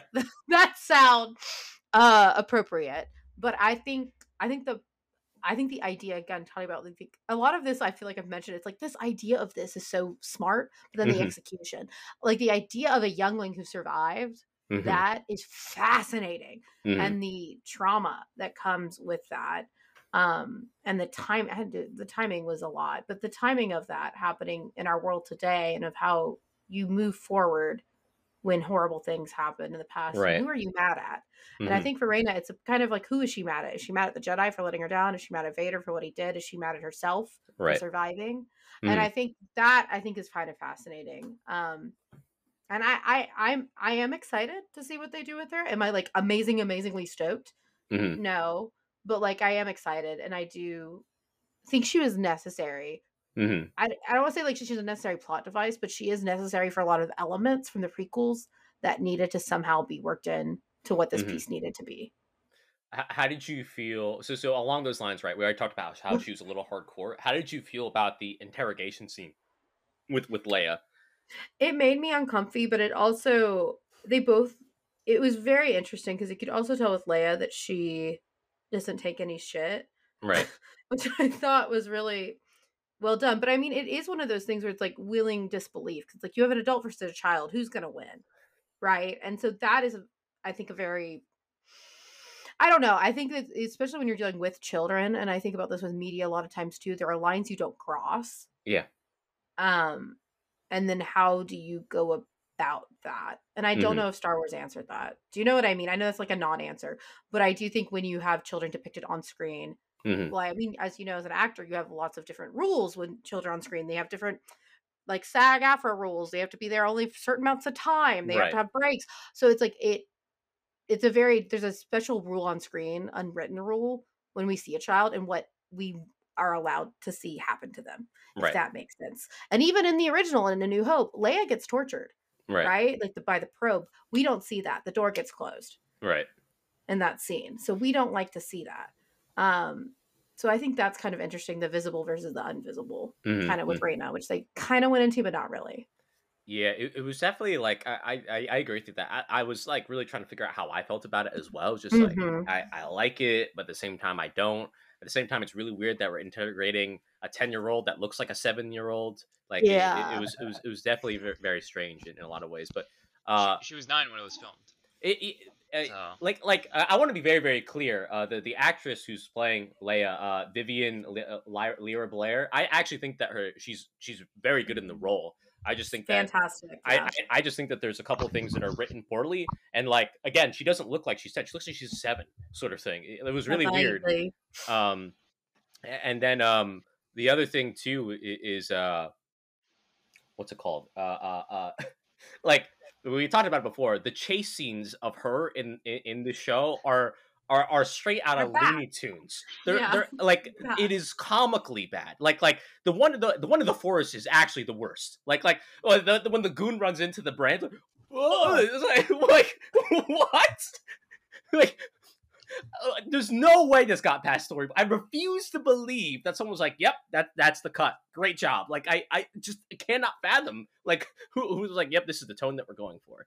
It- But if it- you want to talk about children with tone, Adam, I think Yeah. going back, I don't know to be a comparable, another fantasy series, but sure, Harry Potter. Mhm. The first three, I would say, do a really good job with young actors yes, and tone, and so you, it can be done, I agree. right? Yes. It, it, it definitely can be done, uh, and and I'm glad you brought up the first three. Harry, Harry Potter: Prisoner of Azkaban is the best Harry Potter movie. Don't at me. I I just, may- like, it- it- it is a fact. It is a fact. It's Uh, got Tell a little about it. fire. which which, which one is that? The Prisoner of number? Azkaban. Harry Serious. Potter three. Three oh okay. I I've only seen two and five. Okay. Well, I'd I'd I'd recommend that you watch the rest. But anyway, uh, Jason, I definitely want to hear what you have to say about Reva because you've already mentioned some of your own thoughts in terms of her her writing, but uh, you've also said that there's a lot of things that you do like about her. So I guess how did you feel about her overall place in the story and and uh, and how I guess she in some ways is very similar to Obi Wan is going through that same arc. Um, well, I want to preface anything I say is a writing issue, Right. not an acting issue. Because I, I, who am I to say what's good acting or bad acting? I thought she did fine for what she was given. Sadly, Mhm. she was given crap. Um, uh, I like uh, with what Abby's saying. If Abby's canon is true, I would have definitely liked her being more conflicted, um, more like not literally the the worst of the Inquisitors and the most hardcore of the Inquisitors. Like that's I'm you can't really come back from that. Like Darth Vader came back from that, and I still think that's like not plausible enough that he was um right before like he did he was like because Lucas said Vader was the um, actual hope. He is he was the um The chosen one. the chosen one. Um it took him forever to do it, but he did it. He killed the emperor and then he killed himself. Uh that's all done. And then the sequels had to redo it again. I don't know. But um so even then I was I was still lenient I get still like hesitant on the thought of Vader being the chosen one. It doesn't make much sense that he's like now good and now he could be a force ghost. So with Reva's case, her being so hardcore as it is, and her plan doesn't make a lick of sense. Like you had several. Uh, someone brought this up. It was not my idea. I wish I thought this idea. They show the bacta tank a, like a thousand times on this show. Obi Wan uses it. Boba uses it in his show. Darth Vader uses it. She could have easily spent time in the bacta tank with uh, Darth Vader, like in that room, killed him then, pulled a tube. Like he's the most vulnerable. You're gonna wait until this moment where you didn't even know Obi Wan was in play enough to like side with you and help you out on this. It was very Mhm. convenient that like Obi Wan was like, "Oh, I'm I'm gonna reach out to you and we're gonna we're gonna kind of tag team on this one." That's ridiculous. It's it doesn't make any sense. Um, so with the point, sorry, my sound levels are weird. Um, with that in mind, I ju- I just think if they restrained her more, um, and made her more human, uh, Mhm. she was human, but like also she didn't have to go to to eleven on it. Right. Um, I guess to get Vader's um Vader's trust. That's an interesting thought, but she took this long to do that. There were several times where she could have had a better chance at attacking Vader than how they portrayed it on screen. Um, and for that, I, I thought she was pretty flawed as a character. yeah, not in like a good flawed way. No, I, I- get what you're saying, but I and I, I definitely agree in the sense like it, it. We're supposed to care about the character, but we find out we find out so late that Yeah. like, oh, this is why we care, sort of thing. And again, we've already talked about the delivery of, of said revelation is bizarre, sort of thing. Uh, and I agree with you that like the duel between them is actually very cool because again, we get to see Vader kind of just beat down and, and kind of just be like, yo, he, he's just toying with his prey, sort of thing. But the way we get there, I agree with you. It's just like uh, she, Obi Wan's just like, huh, I'm gonna bring Vader here and you're gonna kill him. She's like, what? Like, what was her plan then before? Right. Also, I like this. whole- I thought it was so strange. Like, ah, you're the Grand Inquisitor now. Here's your here's your award on, on like your pin. It was just like, that's it. It's just a it's just like a little pin that Pin, gets passed on to people. Like what? What a ceremony. Uh, yeah. oh, quick, quick thing. I also want to add this. I, Sure. Don't want to interrupt. Um, Abby, you were saying about um, you found it interesting that uh, she was a survivor of Order 66. I don't know Mhm. much about Rebels, but I do know that Kanan guy, um, Diego can probably back me up on this. Kanan is also Survivor 66, and he's also Right. voiced by Freddie, Freddie Prinze Jr. So that's Oh. pretty cool. Right. Um, so like Yeah. there, that's been done, kind of thing. Mhm. So it's not like that like unique of a character idea. Right. It's a great idea, and I'm sure Right. that can happen. Several characters could be survivors of Order 66. That's a great Mm. arc to go on. Uh, but it's kind of been done too. So it's not even like she was the first for that, and like she has that for, going for her. Um, it's already been done in in Disney canon. Yeah. Not, not to mention also that's what Cal Kestis is in Jedi Fallen Order. He's also someone that survived. Uh, oh, there you go. Order There you sixty go. six. Yeah. So it, it's certainly uh, uh, been done before. Go ahead, Diego. I was gonna say it, it it's it seems more a product of like the the space of time you're trying to occupy of when the show takes place, right? Because Right. it's like, yeah, if if there's a Jedi who is old enough, they were around during Order sixty six, like it, it wouldn't be anyone else. Um, and and like anyone who's force sensitive is just being taken by the Inquisitors. Mhm. So it, it's uh, killed. not not like a not like a for or against the show or like the character in my opinion. Mhm. Um, but yeah, Anything else you want to say about Reva? nothing. I yeah, I mean like I don't know what I could add besides just like I I really wish that she was given better dialogue Mhm. because like the the stuff with her at the beginning, like the way they introduced her, like just took me completely out of the show. Because I'm like, I'm like, I'm not seeing like a character. I'm I'm watching someone try to like like I, I was not immersed at all. Mhm. Like it was like this doesn't. I I feel like I'm watching like an American person transplanted into Tatooine at this very instant, and then having trying to have them like fit in. If that makes any sense Right. and and like it just was not like she just did not seem like a character until like episode three or four Mm. and it was just so awkward and and it sucks because i was like i was like very excited to see what they would do with her and it was it, it- like as predictable as it was right because it's like yeah the the very opening shot of the show is like the you know goes from the uh uh the montage to then like the scenes the scene with the uh the padawans Right. and it's like okay they're showing this for a reason uh, and then they introduce this like really out of place inquisitor and it's like oh okay she probably was one of those padawans Right. and and like and they, they talk about this in the red letter media review but it was just like literally as i'm watching the show i'm just like yeah like i i from the first episode i called like four different things it was like the the padawan thing the oh, oh uh, vader's helmet is going to break at the end and that's how they're going to show hayden um and just like a- a- again the, the the random like randomness of like justifying this uh, the show's own existence and like setting up like another show it's just so much of it it was just a question of execution rather than like plot because star wars can have very silly silly fucking plots um but That much is known. uh Check out the holiday special. I have i actually i had a thing earlier Go that i wanted to bring up Sure. um do you do any of you remember any of the music from this show Glad you brought that up. No. Well, okay, hold on. Before before we get to music, because that is the section we we- that one. I just want to finish off Okay. Reva, then we can talk about music. So yeah because for me related to like character arcs but, Right. but yeah if we're gonna talk about it later yeah, yeah, yeah. I, I we can literally bring it up as I just want to finish off Reva. So Reva, I, I I agree with basically everything. Like, great idea, lots of cool things. I think Moses Ingram did a fantastic job with what she was given, and in some there there's some parts where I'm just like, wow, she's really giving it her all. And there's other parts where I'm just like, yeah, I don't think anyone could do anything with that dialogue or, or that writing sort of thing. Um, and I, I do think that uh, one, one thing that we haven't brought up that I actually really liked was how the Inquisitors are are, are so uh, uh uh what's the word like they embody the Sith in the sense of how competitive they were. Like they're all trying to gun for the position of Grand Inquisitor, right? And that's so much of what the core of the Sith is about. Is that they're always competing with each other. They're always trying to one up each other and like through any means necessary eh, gain ultimate power, sort of thing. And it's always like I've talked about this with Diego, where like this is always why the reason why the Sith lose. Like they they've always are about to win. I'm just like, oh well, now's the perfect time for me to su- to secure my position as the supreme chancellor or, or supreme leader, and then like, oh, I guess we're just gonna lose the war now or something like that.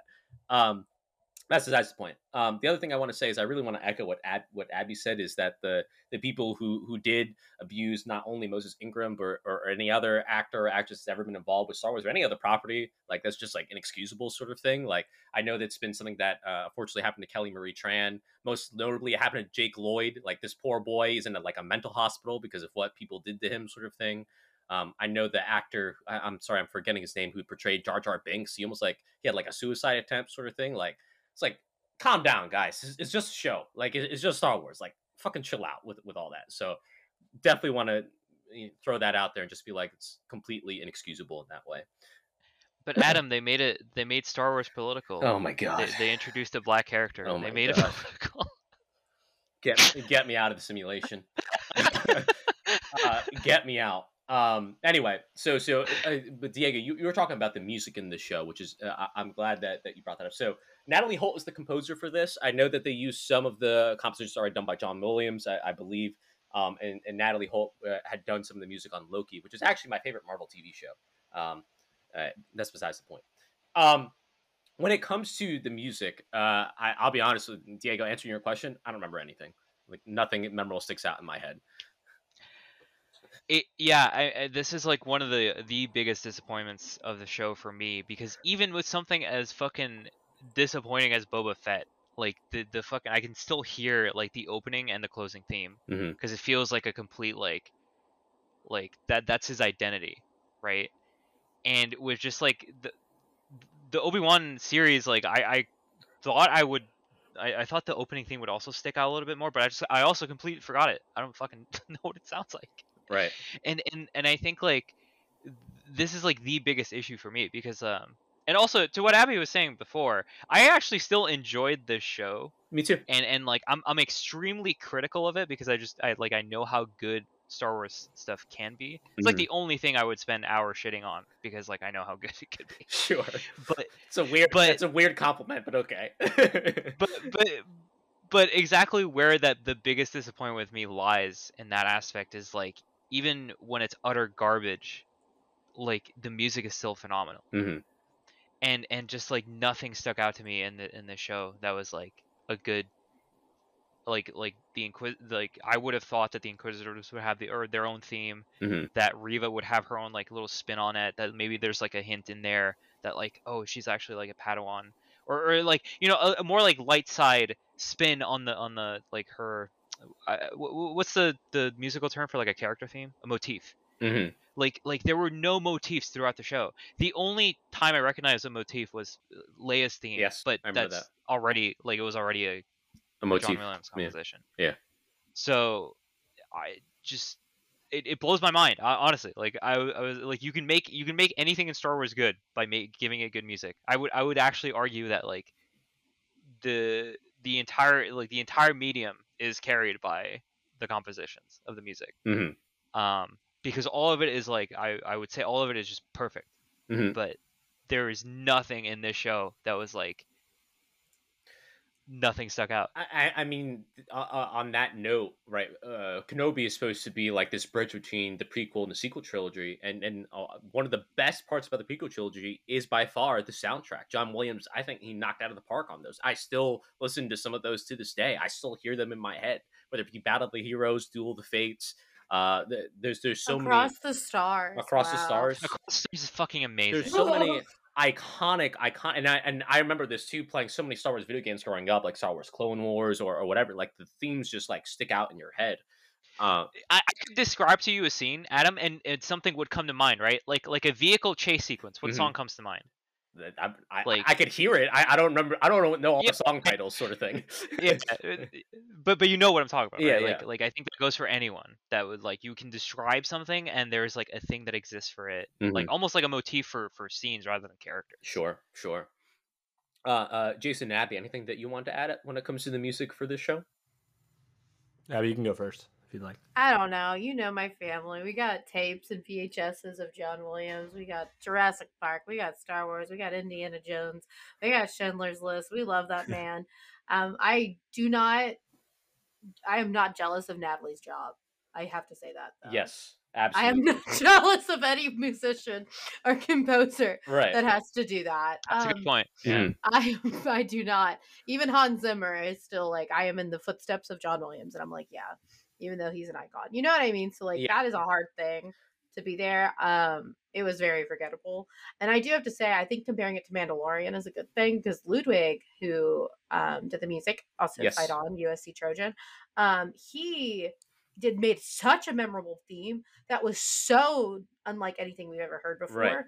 But it was so Star Wars. Mhm, So mhm. it can be done, but it's also I don't know. Those standards are kind of No, don't wanna say it- it's- but like It's so hard. It's so hard, and and I'm glad that you said that because like I think back to Rogue One soundtrack, and there's some great tracks in there, but it's also some like yeah, I don't even remember what happened there. Like, I'm sure. and, and that was Michael Gia- Giacchino, Giacchino, however you say it. Like, and, and he's Mi- yeah, phenomenal. Michael Giacchino. he's phenomenal composer. Like he's done some really really good stuff. Like listen, up one of I, best Pixar movie. Don't at me.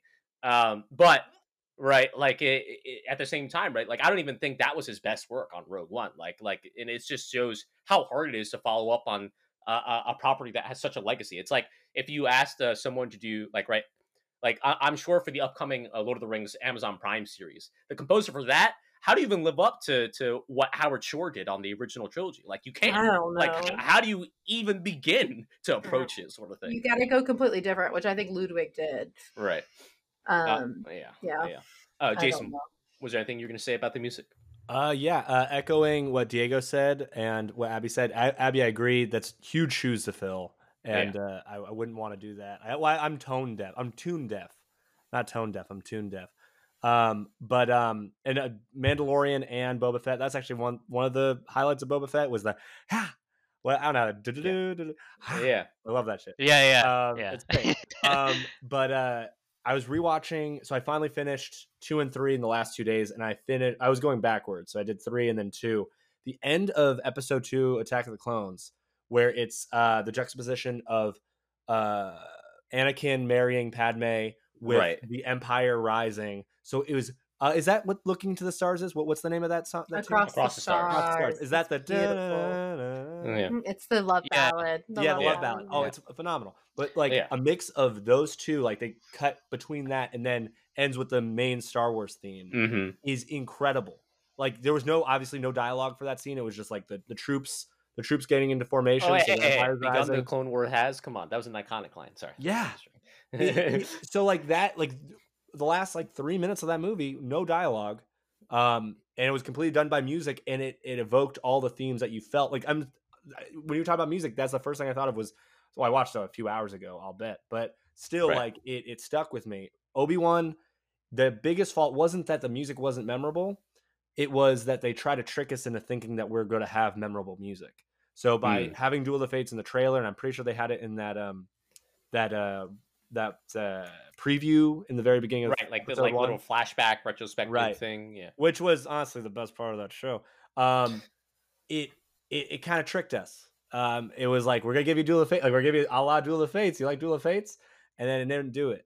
Um, which is fine. Like it's okay to do new things, but to tease that you're gonna have it and then not supply it or not give anything of that magnitude, uh, it, it was forgettable. I really couldn't tell you a tune from this song uh, from this show. Couldn't Right. not a single tune. So yeah, I felt a little tricked. Yeah. I- It's definitely a, a, a, missed opportunity. Go ahead, Diego.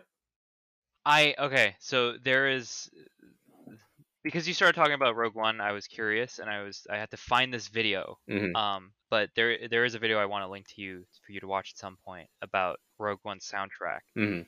and I think like I I think Giacchino actually fucking killed it with um what's her name Jin's theme at the end. No, yeah, I- that's the one that sticks out in my head. Yeah, yeah, yeah. and and I think like um coming from like I, I actually like very good point by Abby. It's hard to fill those shoes, and I wasn't even thinking about this because like in my mind like uh coming from Boba Fett and Mando, it, both were composed by uh, Ludwig Göransson, Mhm. right? Who is like taken what John Williams has done and like turned like like like he just essentially has like taken that and made something with it in Mando and, and Boba Fett, right? Right. So it was confusing to me that like I, I didn't think about who was composing this. It was just like naturally like you would think that they would bring back the same guy, right? Right. So maybe it was like an issue of like while they were doing working on Mando and, and Boba Fett, there was just like not enough time for this guy to also Right. compose Mhm. the music Scheduling in conflicts. um, yeah in Obi Wan, and and I think like this is also the same problem that I was talking about before. Was just like they're spreading stuff too thin, um, because like they want to keep like the shows coming out like Right. in cycles where it's like you don't want to unsubscribe from Disney Plus because it's like, oh, whatever gap is not season two, baby, let's go. Right. Like like whatever gap isn't uh, like you know when there's gaps in between Star Wars stuff, you know, you watch whatever Marvel uh shit comes out. Right. So I just yeah, just like the most unfortunate casualty of all this, like for me, has been the fucking music. Right. What were you going to say, Jason?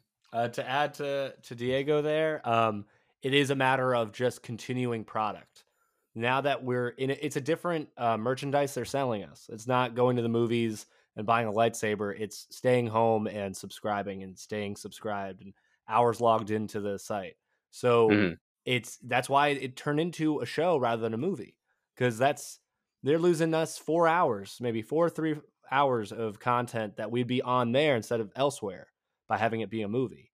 Mhm. Um, Yeah. so it's just them trying to elongate till the next one. So they're just gonna keep keep producing stuff that is wa- like uh, thinner, but it's less uh, less content. It's just it's just thin. It's just spread out too Right. thin. Um, and uh, yeah, it's just very obvious. It's like sad. It's watch. It's sad watching knowing you're just being sold a product instead of an idea that someone had. They're like, we need to put this to to script and on Mhm. film. No, it's Or- just like we need to keep you on this uh, subscription service. or, or at the very very least at the very least jason I, I i would say the, the the true tragedy is that you can see that there are passionate people behind a project who really care about what it, they're working on but because of things that are outside of their control right you can tell that it's maybe not their original vision or or as good as it could be like we've been saying about like great great ideas but poor execution. Like i think that this show is a perfect example of that. If they like maybe another year working on the script or uh, I think this could have been phenomenal, sort of thing, uh, and, and like be as good and as celebrated as maybe Mando season one or something like that, right? But um, whether it be because, like you said, the content machine, you know, the mouse demanded, like, hey, we need this, it's coming out next year, that's what you got, that's what you're getting, sort of thing. Uh, I, I don't know that for a fact, but uh, it's certainly like uh, uh, uh, I, I think that's part of why all of us are to a degree frustrated with this show is because we could see the potential of how good it could be, but it, instead it is not, sort of thing. Um, Uh, can I add to that real quick? Sure. Yeah. Um, to the point of like, oh, they just need to pump it out, and it's just like, no, just just get it out in the can. Uh, I think it's near fact now that there was like a full script of the show that Kathleen Kennedy scrapped. So there was another version of Obi Wan that existed as a series. I think there was a movie, then they made it in a series, and they scrapped the original script of the series and then made this. So I'm curious to whatever she thought was problematic or an issue, et cetera, et cetera, of the original script to what we actually got. Because right. I'd love to see that. I'd be Yeah, it would definitely be interesting to hear kind of like how the the story and, and just the series in general kind of developed, going from movie to series to to, to subsequent series. Uh, so we've been talking a lot about many of the characters, but there's one that we haven't talked about, and it's clearly a, a, a central pillar of the show, and it is Leia, right? Um, I think a lot of people going to the show probably thought it would be centered around Luke, and naturally so. I mean, you know, Kenobi's on Tatooine. You know, th- those are two characters that are usually linked together. But at the same time, I would say that I'm actually kind of glad that we got a chance to highlight Leia because we've gotten a lot of Luke, whether it be in Mando or in Book of Boba Fett, that sort of thing.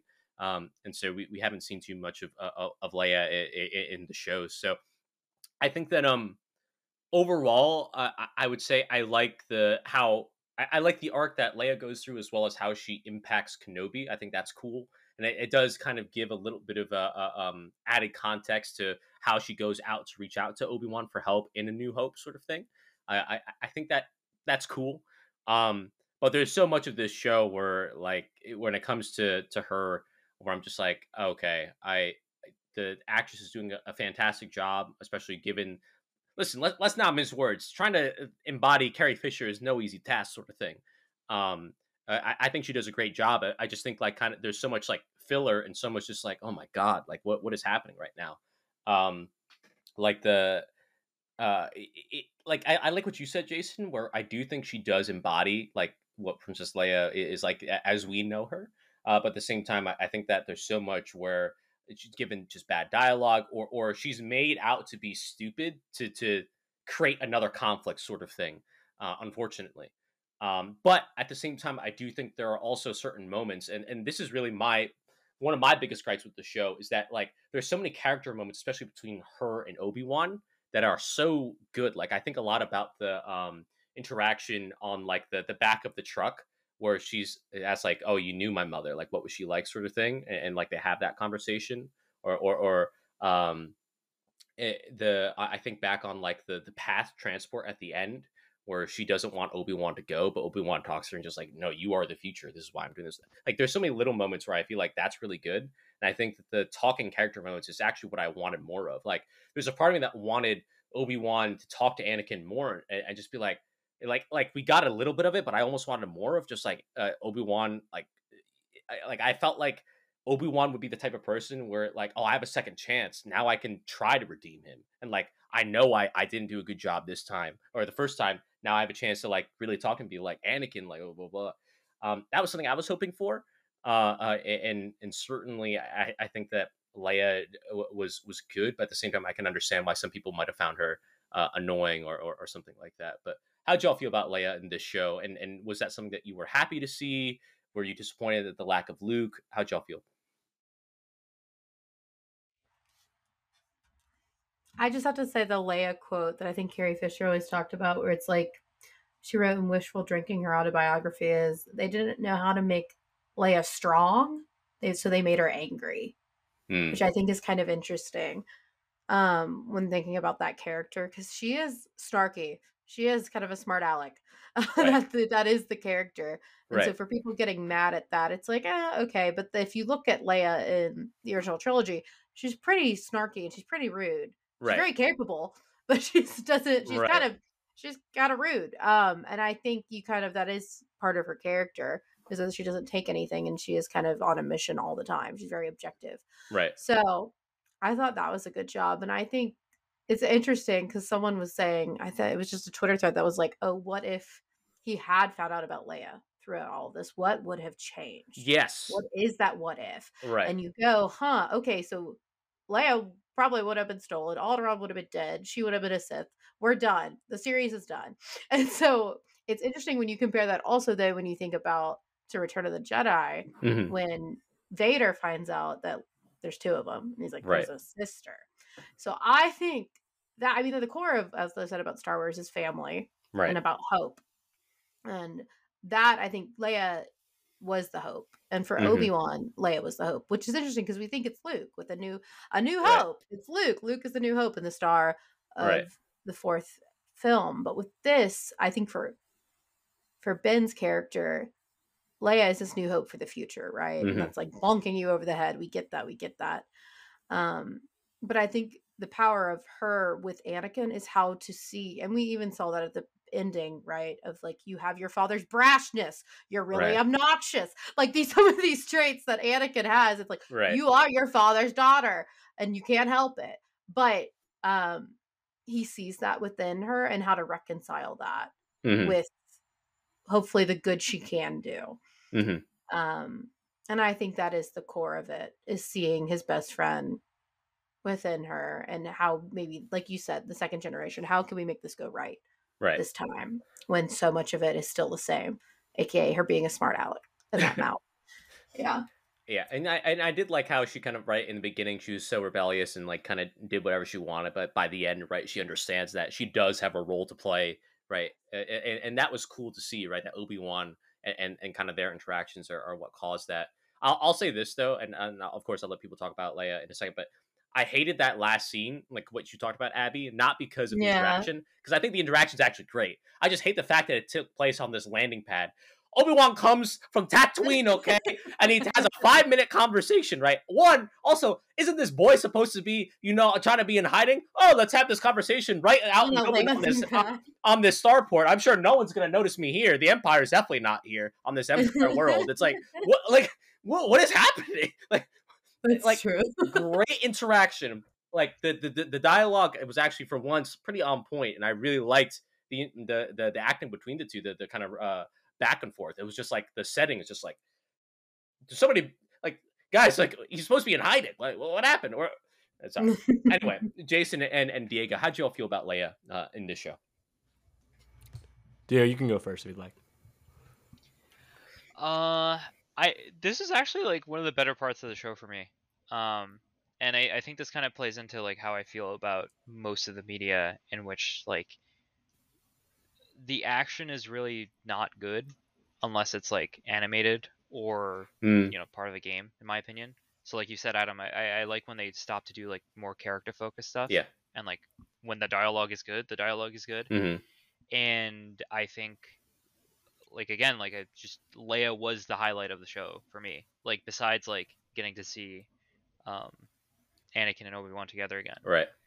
like her portrayal of it uh like the actress like for she's literally like 9 or 10 when the show was filmed right Mhm, and it's just like it's incredible how well she can portray Carrie Fisher's Leia mhm. um just like exactly everything Abby said about just like she comes off as like snarky and rude and stuff but like she's very objective Right.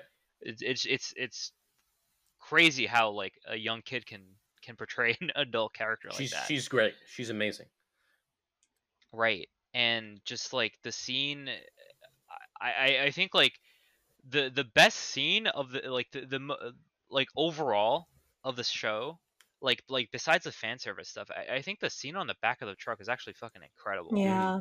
um It's just so from good. just from like from, from like a from like a meta theme standpoint like just like yeah that that is something that would happen in real life like it's almost like seeing a fucking like seeing the empire thing on the back of the truck is almost like a fucking jump scare Right. because you're like, oh shit, and then yeah, this like really friendly dude who is just like, oh, he's he's uh, a sides with the empire because they bring stability or whatever, right? It, it, it feels it- it's all about order, Diego. You don't understand. exactly like like like that guy exactly exists. Right. And, and, Mhm, like yeah. the the scariness of that scene is how real it is. Mhm. Um, because you know that there would be those exact people in real life. Yeah. And just like it, it feels tense. Like that that is a perfect example of, of, of like something well done in the show in terms of like their setup. You don't know like, oh, this seems like a friendly alien. Because like thus far every alien in Star Wars that has been friendly at the beginning, like stays friendly for the most part, right? hmm um and just you know to go back to like Leia and stuff it's just like uh, the acting in that in that scene was also just incredible Right. like I think that was I think that was um Ewan McGregor at his best Mhm. and I I thought like the chemistry between the two of them was was just like amazing Mm. uh like that that scene actually brought me to tears Mhm. like when he was like I wish I was your father Right. and I, I was just like dude what the fuck Right. I and and like again because like I was not expecting the show to be about Leia at all Right. um, and it, when she appeared, I was like, oh, I guess they could do something with Leia. Mhm. I'm, I'm like, I'm still like disappointed that the entire like like exactly how Jason said it was mostly an escort mission. Right. Um, but I like had they not fallen to this trope that they've been doing for like the last three shows, right? Right. Like like I, I think Leia was easily like the best part of the show. Mhm. Stole it entirely. Yeah, I, I- I think that's uh uh, definitely. Uh, I, I, I, what I'll say is I, I can't wait to see what else she does. It, I kind of reminded me of um, two recent child actors that uh, really stuck out to me was um, what's his name in uh Room with Brie Larson. I forget his name, but I think his performance there was great. And then I also think of the actor in Looper, uh, the child actor in that. I think he was really good too. Um, but um, they're escaping me. Anyway, Jason, uh, finish this off, man. Oh, what do you think about Leia? Uh, the Looper kid is great. I agree with you on that. Yeah. Um, to uh, echo uh, Diego and Abby's sentiments, I think that's really lovely. Um, it's true, like that the moment where he's like, I, I wish I had a kid like that, and like Right. that I could raise her to be the best she could be, but given the circumstances. Um, Mhm. But also, I'm going to be the devil's advocate, Oof. and I di- I did not like Leia at all in this show. Um, Oh, no. Oof. yeah, I know, I know. No, it's Um, okay. Hey, dude, eh, we all have differing opinions on this show, so don't even worry about it. You're good.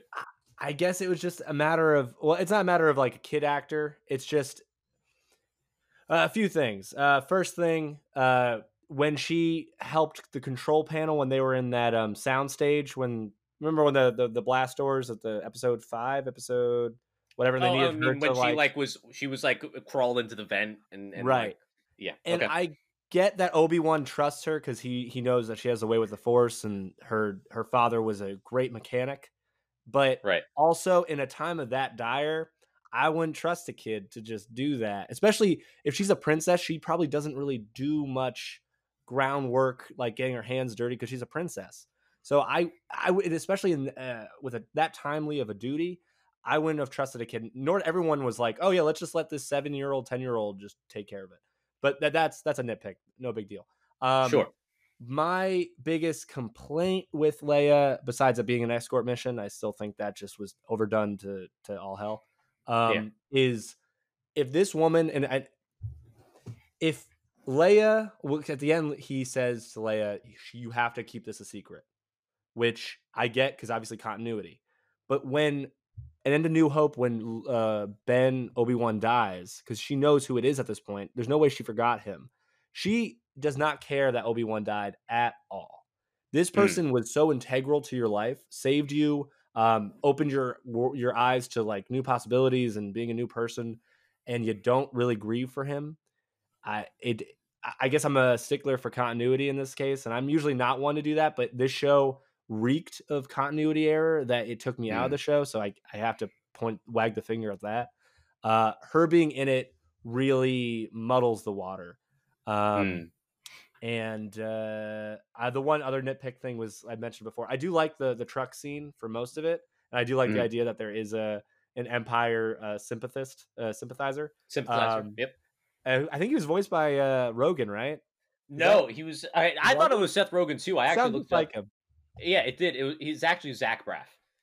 Oh wow. Okay, I can kind of see that. Yeah, I thought it was Seth Um, Rogen too. I I, I Yeah, was waiting for did him. like I was I was waiting for the classic Seth Rogen laugh. like I was waiting for it. Oh my god. um, but uh, I do love that concept that someone would sell them out. It reminded me of uh, has anyone read, read Saga? Great. I, I Uh, know I know which Brian K. Vaughan. uh, Yeah, guy who you'd did love Why it, the Last Man. Adam. I know, Um, I know I would. That moment seemed like a perfect Saga moment. Like that, Mhm. like they they think they're safe, but he's just a sympathizer.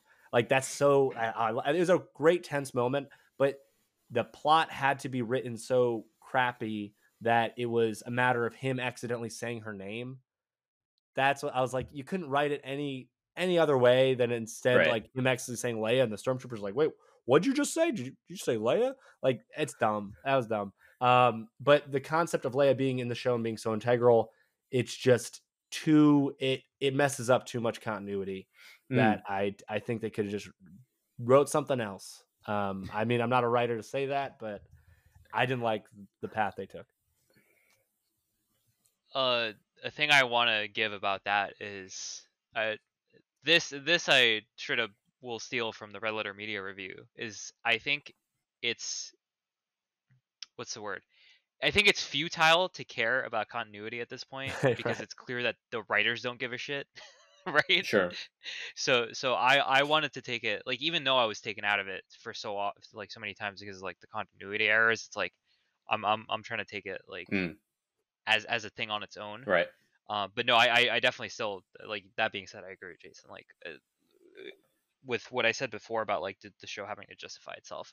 I, I was like waiting the entire time. I'm like I'm I'm waiting to see what Obi Wan says at the end of the show to Leia to like make all of this like okay, right? Mhm. And it's and it I I like I was not prepared for it to be as simple as like you have to pretend like I don't like we don't know each other. It kind of comes off creepy in a weird, eh, out of context, a very creepy scene. Sure. Sure. Jokingly Yeah, so, like I- this guy it- saying, "Remember, we never, we never spoke. We didn't, we didn't have this adventure together. Remember that."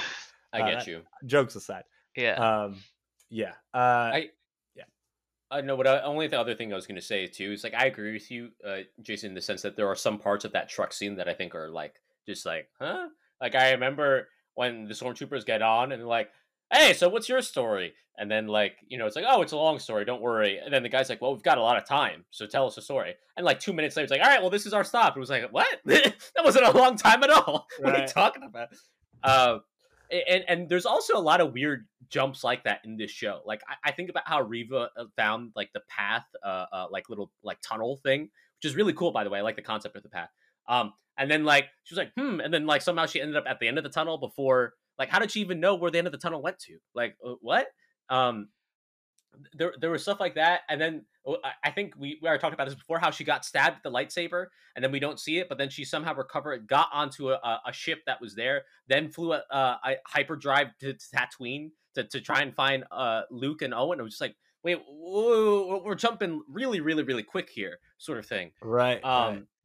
or or another thing that jumps out to me too is like um when they're infiltrating the base, right? Which is I again I, I hate this episode. I, I I can't even like I, I just think it's so bad. First off, uh, you, you're telling me that in Star Wars they don't have fucking earpieces that they're just using the mic like sort of thing. There's no mute button on the mic. Like come on. Like I refuse to believe this. I refuse that they don't have the technology. But anyway, so that's that's beside the point. But like I remember when that was happening, right? When uh, uh um Tala does the distraction, and then like Kenobi's like, "Oh, uh, she's close. I know where to go." It's just like you never even been to this base before. How do you even know where to go? like, and I, I guess you could be like, "Oh, it's the forest," you know, it's speaking to me. But I, I just like there's so many things. We're just like, well, we're like jumping all over the place. I don't know what's going on, sort of thing. Um, but I, I, I it, I'm glad. I'll say this. I, I might disagree with you, Jason, but I'm glad that you brought it up in terms of like Leia, because certainly I, I, can understand the the sentiment. Um, there's a lot of other stuff in, in, in this show. There's a lot of like new characters, side characters that we were kind of uh, introduced to. Kumail Nanjiani has a pretty substantial role as uh, Haja, as as like a, a fake Jedi.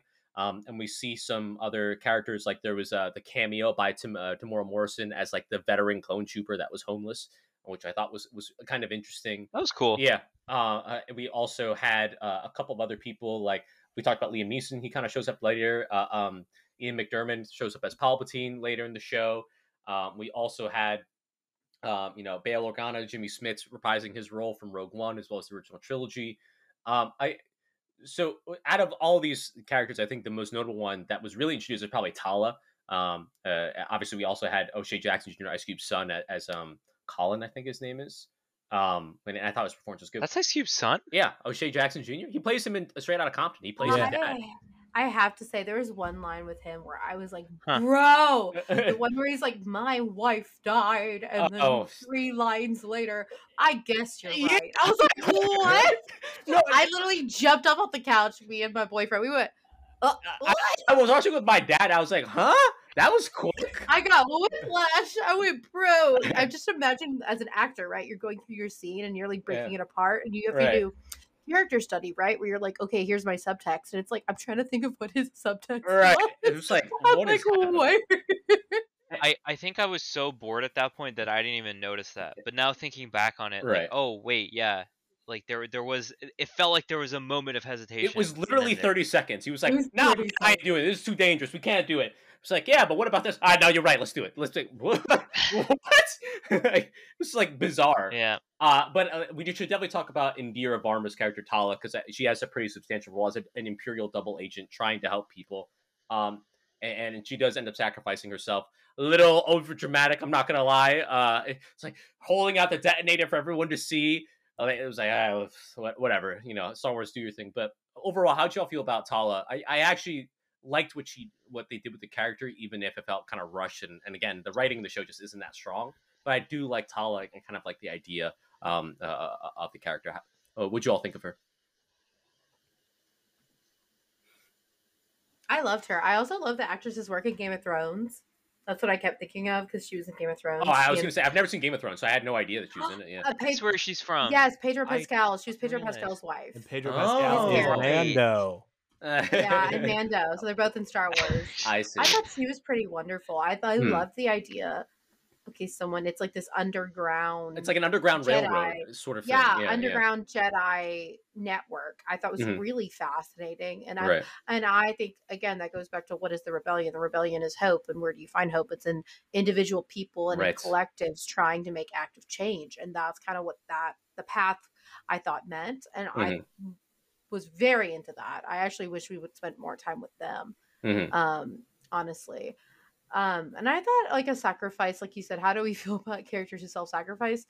It it has to feel earned or it has to feel like they're they're seeking something in return. And I think right. her moment with Obi-Wan talking about like Yeah. You know what? When I had did some stuff, I saw some stuff and I have tried every day since then to come uh, come back that and I thought that was pretty powerful, mm-hmm. honestly, mm-hmm. as a side character. It was very complete you know me. You, I've been on enough of these now, Adam. You know right. I love resolution. I love a good bow, yes, as we call it in film school. Right. She had a bow for me where it's like, all right, I say I saw some children die and I saved some children, and now mm-hmm. I'm I'm gone. And I was like, all right, you did what you needed to do. Right. Um, did I particularly adore her a lot? No, but I think she did what she needed to do. Um, and I mm-hmm. thought it was an interesting, again, feature within this universe that I think Obi Wan needed to have for this right. journey to make sense. Mm-hmm. And it's because of her sacrifice that we see Obi Wan kind of like take a different approach, right? Because at first he's like, yes. he's all general mode sort of thing, like, all right, we're gonna do this. We have to hold out eh, over here. This is the choke point, you know, sort of thing. And then after that, he starts yeah. to use intelligence more. Starts to think about how Vader or, or Anakin kind of thinks. So it was, it was definitely yes. interesting uh, to to see her kind of cause that change. Uh, Diego or, or Jason, how, how what did you guys think of I, I guess Tala and, and subsequently her sacrifice? Uh, Jason, you can go ahead. Oh, right on. Um, uh, well, like, like, I said before, oh, sorry, my levels are all off. Um, like I said before with Tala, I really wish they kind of because they tease there's like a romantic thing going on between Obi Wan. Yeah, yeah. I would have really liked more of that um, because I think Obi Wan needs some uh, some how do I put it? I don't know. I don't know how to describe it, but I feel like that would be a great branch for his character is to have a loved one and him to come because he he saw through Anakin's eyes. And then like people have made fan theories of like what if there was like a love triangle between Anakin and Padme, which could have been cool. I it's written well. It That's, could have been that's, interesting. that's, that's a yikes for me. I'm sorry. Sorry. keep going. yes, it is a going. yikes, but it also could have bolstered Anakin's mistrust of Obi Wan, which could have been pretty cool to see. But uh, uh, with that being said, uh, him maybe watching that and being like, "Well, no, I'm I'm with the Jedi Order. I don't need to be with anyone." And then he towards like he's out of commission basically, and then he sees someone that he finds is noble and then he he has a, a attraction to, and there's like this connection, this chemistry, and maybe he tempts that that connection with this person. That could have been great. Um, but in regards to her actual plot, I thought she was perfectly serviceable. It, it worked. She was a great actor. Um, but I feel like her sacrifice with the thermal detonator, she could have just threw it. She didn't have to hold on to it. She could have threw it. Chill, bro. She could have threw it and then left. Um, but you know, if they had to write her out, they had to write her out. That's my view. I'm sorry. It just like the that just occurred to me. It, it's like at any point she could, they could have just opened the door the door and thrown a thermal detonator. Thermal Right, detonators are nothing a to fuck with. They're they're very powerful. Yeah, like a thermal detonator is literally like a mini nuke. Yeah. It, it's different from a grenade. Right. Like it is actually literally a mini nuke. So she could have she could have survived. yeah. But what Abby was saying, I do like that sentiment of uh, she's seen some things, she's helped people, yeah, Yeah. like, put a bow on it. She's like, no, this is my time to go. And on Mhm. a personal level, I get it if she wants to suicide herself, but otherwise, she could have she could have been she could have still been kicking.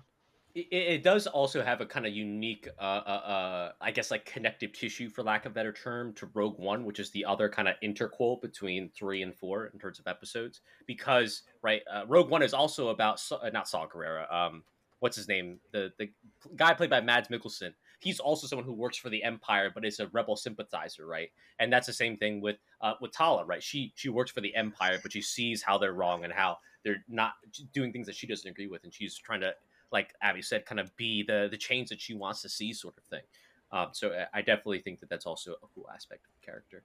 Diego, I know that you just recovered from Jason's comment, so uh, what what what else do you have to say? Dude, I don't know why that got me so hard. I'm just like just throw the grenade. Yeah, Like you don't have to hold it. I haven't seen you laugh like that since we were at the karaoke in Boston. Oh no! Don't don't make me start. Uh, so I it's it's strange because like Abby and Jason have both described things that just like the shows have already done, Mhm. which is like a, a love story with Obi Wan. It's Satine, like, right? Yeah, it was Satine. Yeah, with Satine, Yeah. and and the whole like um the Fulcrum plot point that like showed up in Rise of Skywalker with the weird Nazi dude who's like, I just want to, I just want to get back to Kylo Ren. I don't actually care about what's going on. But like the what what they refer to him as, which is Fulcrum, is like I think it's taken straight from Rebels, which is like the person on the inside that is like feeding them information. Right. So when you when you ask like what I felt about Tala, and it's just like I kind of didn't feel anything Mm. um i thought like the actress is great i think she like there she had like a lot of cool moments um and and it's weird because it's like this is like the one thing in the show that was like very like it was good that it was brief and that like had that bow put on it but just like taken with everything else it's like it's very it's it's kind of jarring hmm uh, because it feels like she should have a longer impact other than just like I'm gonna open Obi Wan's eyes and then that's it. Like that's that's kind of all she did in in a sense. Like it, it's like yeah, the the side character also needs a side character, but she seemed important enough to have a more like self-determined thing going on. But for whatever reason, it was it was I mean because it's Obi Wan show. Um, and yeah, it's just I I if I found it hard to care. Like also with how she died because it was like not just the the grenade throwing thing, but it it, was, it also seemed more a sacrifice of the robot, I, I, which I love the robot, by the way. I, I don't even know this robot's name, but I love him. He was great. I did too. but but it's also like another thing that has done been done better, right? Right. Like in Rogue One with the, the robot in Rogue One, K2SO which uh, K2 yeah K2SO like like the yeah it's just the issue with this character is just like more issues I have with the show where it's just like this uh, like the ideas that they're getting which now that actually that I think about it Jason what you said makes a lot of sense that like I, I'm very curious of what the original script looked like because I'm willing to bet that there was not as much like "Hey, here we're gonna pick and choose the stuff from the other shows Mm. and just like put this little Frankenstein monster together Mm. of like plot point I'm like how how to get from one plot point to the other. now that you think about it, I'm also thinking of uh, it, was, it wasn't IG88, but it was that like kind of assassin like droid that also did a self sacrifice at the end of what was it season one of Mandalorian, right? Um, yeah. so uh, definitely lots of parallels. Also, I just want to say for the robot, I thought he was gonna beat the fuck out of those stormtroopers with that hammer when they showed it, like when he was in the shop. I was I thought so too. I, I thought it was going to turn into like how uh, Mando, not Mando, excuse me, uh, Boba Fett beat up the stormtroopers with his like stick. I forget what the, the specific term is for for the stick that the Tuscans gave him. And Mando season two, I was like, oh my god, these stormtroopers about to get fucked up, but it didn't happen, uh, unfortunately. Um, so we've talked a lot about the shows. Other, oh, go ahead, Jason. Wait, yeah, quick thing about the robot. Um, Yeah. There was like a, a Chekhov's gun situation with that robot. They make it clear that the robot doesn't talk in the beginning, and then they never Right. paid it off. I thought he was going to say something right before he died. yeah. Like, what was the reason of mentioning that he doesn't talk? Besides that, he just doesn't talk. All right. Because like I thought there'd be some payoff there. I mean, he like suicides himself. You think he'd say "I love you" or so, I don't know. Like, true. But there's kind of a missed payoff there. Also, just saying, this droid has some of the best name I've ever seen. Better than the battle droids from from the the, the Clone Wars. Better than the stormtroopers. Like, man, uh, he was the MVP, I think. Uh, so there's a, uh, and is there anything else you guys want to talk about in terms of the character work? Because the last thing I probably want to talk about is cinematography and action before we kind of wrap things up. But there was a couple of other characters. So uh, go ahead, Jason. Anything you want to talk about in Uh, particular? I guess I I, wa- I really want to go into why I feel like they misused Obi Wan and they ruined his whole his whole legacy. Therefore, um, Actually, that's good too because I also want to talk about just the overall ending because I, I think that's something it's super important to focus on. But go ahead. fantastic. Um, Yeah. So yeah, the ending. Basically, it's just the ending. Um, Right. Letting Reva live and letting Vader live. Hmm Vader's at fault for Alderaan dying. Millions and millions of people dying is now Obi Wan's fault. hmm he he could have stopped it right there.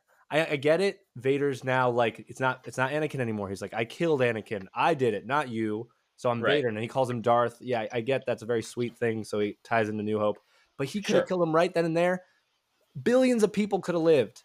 So he should have that weigh on his conscience. And then with Re- Reva, yes, like it's sweet that he's like, no, you're not a bad person. But also, this is this Obi Wan. If in New Hope, this man cut off a man's arm just because he spoke to Luke wrongly.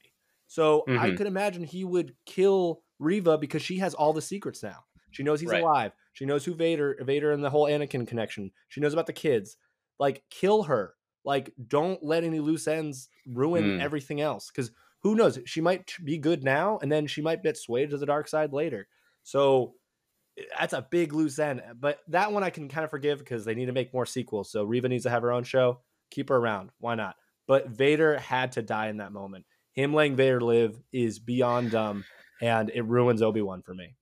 I I do think um, something that Abby you had brought up before wa- was something along the lines of like so much of what Star Wars is about philosophical questions, and I do think it would have been cool for the show to kind of explore that of like, is it morally correct for Obi Wan to kill Vader, sort of thing, right? That was the original idea in Episode Three. Yeah. But now that Obi Wan knows, right, that Anakin is still alive, is it his duty to finish the job, sort of thing? yeah. and what does that yeah. actually mean i think that would have been a super interesting thing and and also again i'm just going to say it out there would have been great if obi-wan meditated and talked to qui-gon to get qui-gon's opinion to be like hey yo qui-gon you're the one who told me to take care, take care of this kid what am i supposed to do sort of thing I would have loved to have seen what liam neeson had to say about that but you know I, I, i'm not going to you know It's Obi Wan's fault too. I mean, it's Qui Gon's fault too because he it's his fault that this is all happening. Let's be fair here. Sorry, continue. Abby and Diego, uh, how, how do you feel about what, what what Jason said in terms of where, where Obi Wan was? Do you think that that is a big?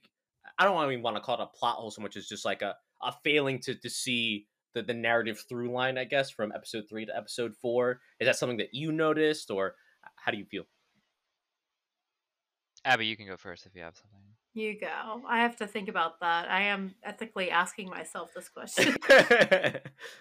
so it's it's a weird thing uh, because if you if you do the correct thing, that is also a continuity error. That I'm thinking about it now because how would Obi Wan be the cheery old dude he is in Episode Four right.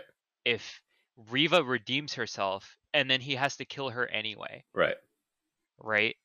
So there just isn't any winning here. Like the the fact that the show went the way it did, there there's no winning, Mhm. right? It's, it's like I said before, like the writers don't give a shit.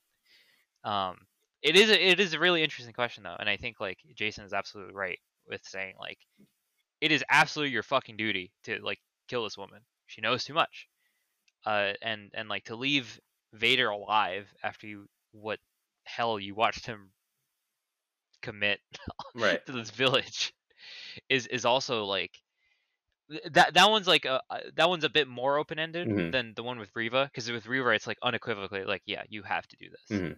or maybe right but like with Vader it's like you show like is it fair for you to show mercy to this guy who has shown none himself over you know this the course of this everything that's going on Right. it, you can kind of go like wherever with it Mhm. like uh, i think it, we could talk for hours about like is it right for him to leave him there probably not Right. but also what would you do in that situation if like your best friend who you thought you murdered Mhm. Or or like le- at worst like left there to be in pain suffering for hours until he died and then you find out he's alive and then now you have to kill him for real this time Right. like would you do it Mhm. like this despite all the the the ethical questions of like yeah he literally killed all these people Right. but you're gonna leave him alive because you don't have the strength to do it Mhm. and that isn't like and and that that that is those are like very interesting questions that i think the the show did not focus on Right. Um and especially with reva because it's like you could you could make the argument for both and it's like if if he is committed to his duty i'll say at, at least it's consistent like if he's not going to kill darth vader Mhm. then then it kind of makes sense that he's not going to kill reva I would agree with that. That's what I would say. I would say that's not Obi Wan's character. I think neither of those actions are who he is and who we've seen him Yeah. to be ever Mhm. In Clone Wars and Attack of the like ever. That is not something he would do. And so I almost I don't want to say it's defeatist, but I think Obi Wan himself. I don't want to say he's not defeatist, but I think he himself knows he could beat him up. I think he knows he can't kill him, honestly. And I think he, he maybe understands that that's not his part in this destiny. That's not his role to play. Mm. Um, and I think that's a very interesting point. But yeah, he would not, in my mind, would not kill Reva. I don't care if she has information. This is someone who went through something that he feels guilt about. I don't think he would perpetuate that further. Mm. And then with Anakin, I just it's it goes against his moral fiber of what that character is. As like even I go back to D and D a lot, right? But of like a lawful good character. Um, I don't know. Yeah, It, it is a super interesting question. I'm so glad that you brought it up, Jason, because like the I think the fact that we're asking the question also kind of goes back to what we were saying before about like the fact that the show doesn't explore that as a bit of a missed opportunity, right? About like um now that Obi-Wan knows that Anakin is still alive, what is the the morally correct thing to do to ensure the future sort of thing. Um, and and I, I think that there's definitely a lot of dialogue and a lot of story that could have kind of gone back and forth, whether it be between him and and someone else. Like maybe he talks to to Bail Organa, who like can just Skype him anytime. Apparently, also I just love that. By the way, hey man, I know I, I I'm not supposed to contact you, and it's been a while, but I just want to check in and I, you know I just want to make sure you're okay, sort of thing. But point being though, like uh, uh, right, who else is he going to talk to that knows about what happened, sort of thing? And he's just like, dude, like, do you know that Vader's Anakin? Like, what the fuck, like, sort of thing. Um, so th- there's definitely some interesting kind of um character dynamics that weren't explored. So I'm really happy brought that. I'm like, similar to Abby, I'm still thinking about it, just like, hmm, like, what are the implications there, uh, and, and how could you formulate the story so that I guess like it makes sense continuity wise and character wise. Hmm. Can I can I add? Go ahead, of course. Um, Well, uh, first, for uh, let's do that. Um, first thing, uh, obviously Disney just wrote themselves in a corner. So like this didn't need to happen. This problem never needed to exist. Where we have to question like, oh man, should Obi Wan kill Vader? Like three set it up perfectly. He thought he died. He didn't think that Palpatine was going to come and save him. So yes, like he left his friend to burn to death. Uh, right. so like there's that but uh, to what abby was saying i uh, contest you were saying that in the previous previous movies shows whatever um that's not obi-wan's character i disagree i watched two and three obi-wan is a very trigger happy motherfucker um he, he really no like he draws his saber almost every time first and uh with aduku so like at the end of attack of the clones um there's the thing on uh oh fuck i'm trying to remember Geonosis. Geonosis. Geonosis. So Geonosis, then they're flying the ships. The clones come, save the day, save the surviving Jedi, and then they go after Dooku. Um, uh, Padme falls out of the ship uh, that the clones were driving, and then Right. uh, Anakin's like, "No, we gotta stop and save Padme." He's like, "No, we need to take care of Dooku because this is our duty. Our duty is to uh, protect the Republic and save all lives at at any cost." So like. Padme will be will be fine, and he was like, "What would Padme do in this situation to like get Anakin back on his side?" He was like, yeah, she would fulfill her duty. He's like, you're damn right she would. So we need to kill this guy. So if they're going to kill this old man, like uh, track him down and kill him, he would do the same for Vader. Vader is lost, and and in the context of if Obi Wan thinks he's not lost, right, to keep him alive for his own conscience, so he's gonna raise his son, Anakin's son, to then kill him. So he's gonna make his his son go through unnecessary trauma to kill his dad instead of just doing right then and there and oh, uh, Luke having a happy life. Unless he really believed Luke needs to be the, the new hope, and like it, it's the Jedi way, even though there's no scripture that said no, the bloodline needs to kill the bloodline. He should have just done it right then and there, saved a lot of heartache, saved a fucking planet. I'm pointing at a planet literally right there. That's great. Um, he's save the planet. So it's just nonsense. Disney completely ruined their their whole structure there by making us even question this. Like it was perfectly fine before, so it didn't need to happen. They didn't need to have a Vader fight. Yeah, it was cool, but they didn't need it because now it's causing more questions of what would Obi Wan do or what should he do, et cetera, et cetera. The the Reva stuff, honestly, like it, I guess yeah, you're right. It is consistent. If he's not gonna kill Vader, don't kill Reva. He really should have killed Reva for sake of information and potentially blowing this whole thing. But for the sake of character staying and continuing on with whatever story they want to go there, fine, that's whatever. But with Vader, he was gonna kill Dooku easy. Like he was like, we need to save the Republic. This is our duty because the Jedi are police. They're these wizard police in this world. So they have this duty. Yes, he's not a Jedi anymore in a weird way. I don't know if you want to go by if there's any code anymore. But um if we're going consistency of the prequels, he should have fucking killed him. Devil's devil's advocate. Oh, sorry. Go Yeah. ahead, Diego. No, Sorry. yeah. I, I, I I wanted to contest the contest, but then I also have a point to to to add on to Jason, um, because uh, this is a you still debate. have This is a spirit. I, I like this. Sorry. Keep going. so so the the easiest way to explain explain away everything is like oh the force like the the force wills it Force could do anything. thus- so yeah like the, it's not the bad writing it's the force that is like this is your destiny which i wonder if there's any piece of star wars media that deconstructs the force acting on its own i guess we'll never know um KOTOR tour anyway um to to add to the point about the wizard police i i, I think like i think that he probably still is like he's still holding on to the to the Jedi code uh, because it's it's you could see it in, in Empire Strikes Back with how Yoda and uh, uh, Obi Wan's Force Ghost are like telling Luke, "Don't fuck off and go save your friends. We need to do this here right now." Um, so they're still adhering to the same morals that they were like in the Republic era, which again, it's like the movies are like 40 years like th- that that movie is like 40 years removed from this show. Writing is is terrible, but I I think it's like you're right in that it keeps like going back and forth between like these characters and and there's not like a line through that's consistent um, because of the writing and also just a consequence of time. But I, I think what you're saying has merit, but I also disagree with the idea that like uh, it's it's not within. I th- I think for how the universe works, I think it makes sense.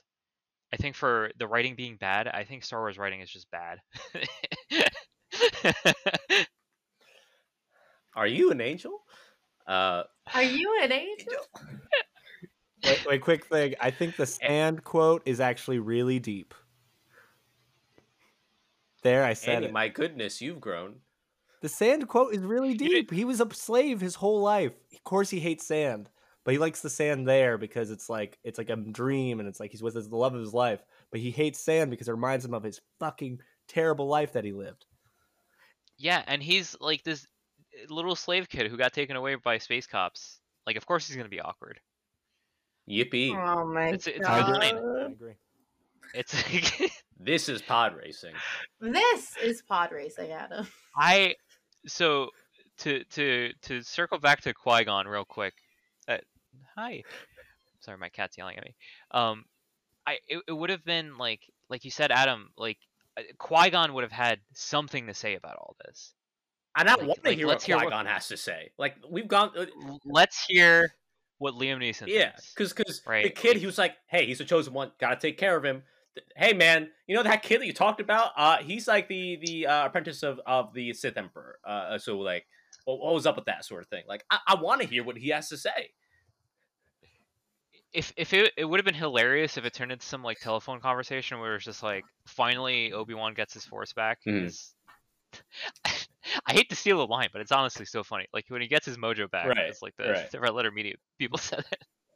But it would have been so funny if he has a conversation with Qui Gon, and then Qui Gon's like, "Huh," and then he goes to and talks to Anakin himself, and he's like, "Annie, did you kill those kids?" like, I hate you. Uh, but but but but functionally though right like like that is something you would expect uh, that like right like this guy who is like yeah this is the chosen one explain yourself motherfucker like wh- why did you think that I, I and then and, and then show with the characters like their reactions to the events that took place Mhm. I, I, I do think that there's there's a lot to to kind of be said there, and and I, I think so much to what Dave Filoni said in one of those Mandalorian like BTS things where he talked about how important the fight is between Darth Maul and and, and Qui Gon sort of thing because it's really about the destiny of the galaxy, right? Like because Qui Gon is the father that that Anakin needs, sort of thing. Um, and that's part of why I'm so keen to to really hear about Qui Gon and, and kind of get his take on everything and, and kind of see how it all plays out. Um, don't say that. Um, so th- there's there's a couple of things I I also want to talk about. So, um, there, I, I know that Diego, you had mentioned that you felt like the action wasn't shot that well. Were you saying that for the entire show or a specific fight in particular? oh man Because I, I, I definitely want to hear, I, I guess, like how you all feel about the action scenes. Then we go to the final fight, which I think is something that we certainly have to discuss, and just the overall ending. Then we can probably wrap things up. Um, so go ahead. I- I'll I'll say something the movies I think does better than most of the shows Mhm. is the action Be, because of the budget is there right Sure. like like a lot of the the big action set pieces are just like especially in the prequels it's just like you cannot you you cannot the, the, like just objectively speaking i think like i'm gonna i'm gonna throw the big word out there objectively speaking like the action sequences in the prequels are just like unmatched um like all the the, the war like The like sca- you really I would get say the, the scale of the war is certainly on display. Right, right. Yeah. That's, that's more what I mean. Yeah. Like you, you really get the scale of the action. Um, and this show is like the the worst example of like how to do scale and action at the same time. Mm. I think because you have this like battle that's that's going uh, like this ground battle between this like platoon of stormtroopers and the rebels inside. Right. There is this massive star destroyer overhead. This is like the capital ship essentially because it's Vader's ship Yeah. the fact that it's like 50 stormtroopers versus like you know like 50 to 100 rebels rebels Right. right, it's mostly refugees right. and and it's still like the stormtroopers performing performing as bad as they are on screen, right? But then still gaining ground on the rebels. It's like all of it is extremely confusing. Like like from a from a tactic standpoint, from like a how it's from how it looks, Right. To to just like all of it, right? And and like and like whoever said it before about like just Reva and Obi Wan talking through the door, and it's just like, there's no one behind them, like Hear anything? like, like, like even if they don't hear it, right? It's just like, like what the fuck is going on behind them? Like, like surely Vader can can see, or like anyone on the on the starship. Like, sure, maybe they don't have like head mounted cameras on the stormtroopers, Right. even though they probably do. But it's it's it's just like all of it is such a like confusing sequence. Like it doesn't it, it doesn't feel like um like a whole thread. It's just like cut up pieces.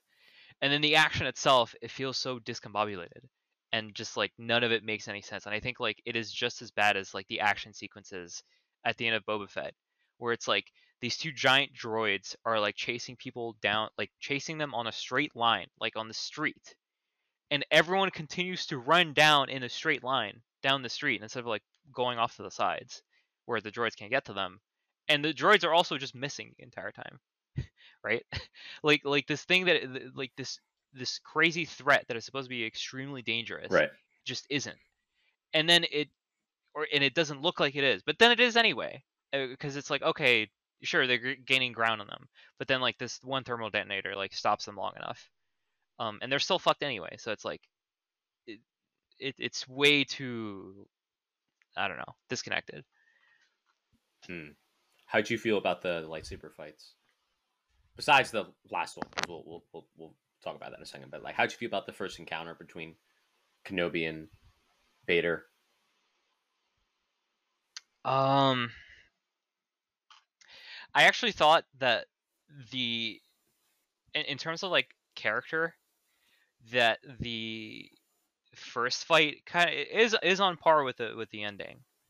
Um, because you can like Darth Vader himself is like really on display Mm-hmm. like in the first sequence because it's like he's just one handed like beating down Kenobi Right.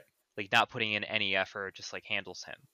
Um, and that speaks a lot to like where Obi Wan is as well, right? Um, so I, I thought it was good. It, it it felt out of place in a way because it was like, oh, you're not expecting them to meet each other so soon, right? And it's like, oh, obviously eh, this shit is not going to come to like a conclusion three episodes in. The action itself was like fine, but it, the it's it's not meshing well together. Whereas like I don't I don't think I have a complaint about the the ending lightsaber duel. I think it was actually shot. I actually that's wrong. I really really had a big problem with the shaky cam. Yes. It did not look like a Star Wars movie. Yes. I agree. Or, or like anything Star Wars. Like like I've never seen shaky cam in Star Wars before. I was so confused. Well, th- I think there was. I, I haven't seen Rogue One in a while. I think there was some shaky cam in there, but that made sense for what they were going for. I think in terms of being more of like a gritty kind of realistic war movie. But I agree with you that I, I think the way some of the lightsaber scenes were shot, where I was just like, I don't, I don't know why we're doing the shaky cam here. This feels a little weird in terms of like the shots that you're choosing. Um, I also like uh, I know we haven't touched on this a little bit, but I thought some of the CG in this show, like you could tell, like all right, well the, the money clearly went to getting Ewan and uh, uh, uh, Hayden back because some of the CG, I was just like, all right, the green screen looks a little bad, guys, like like pretty bad.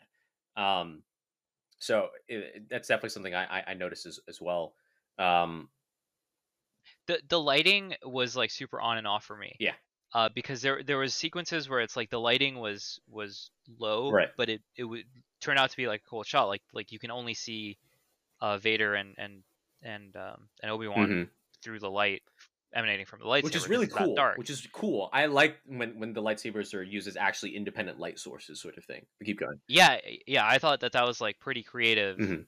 Um, and like it looked good Right. and it looked cool for the sake of looking cool. Which is, again like that that's fine when it it that happens and it's actually like done well. Right. but there's other times where it's just like shit. I, I'm actually having trouble remember if it was the show in particular, but it was just like there there just seems to be an issue with lighting in shows overall recently. Right. It's just so hard to see shit. Mhm. Um, and I wouldn't be surprised if there was like stuff in here because I it, I'm having trouble remembering outside of like the last episode and like the you know the horror village scenes where it was like got really dark for no reason. Yeah.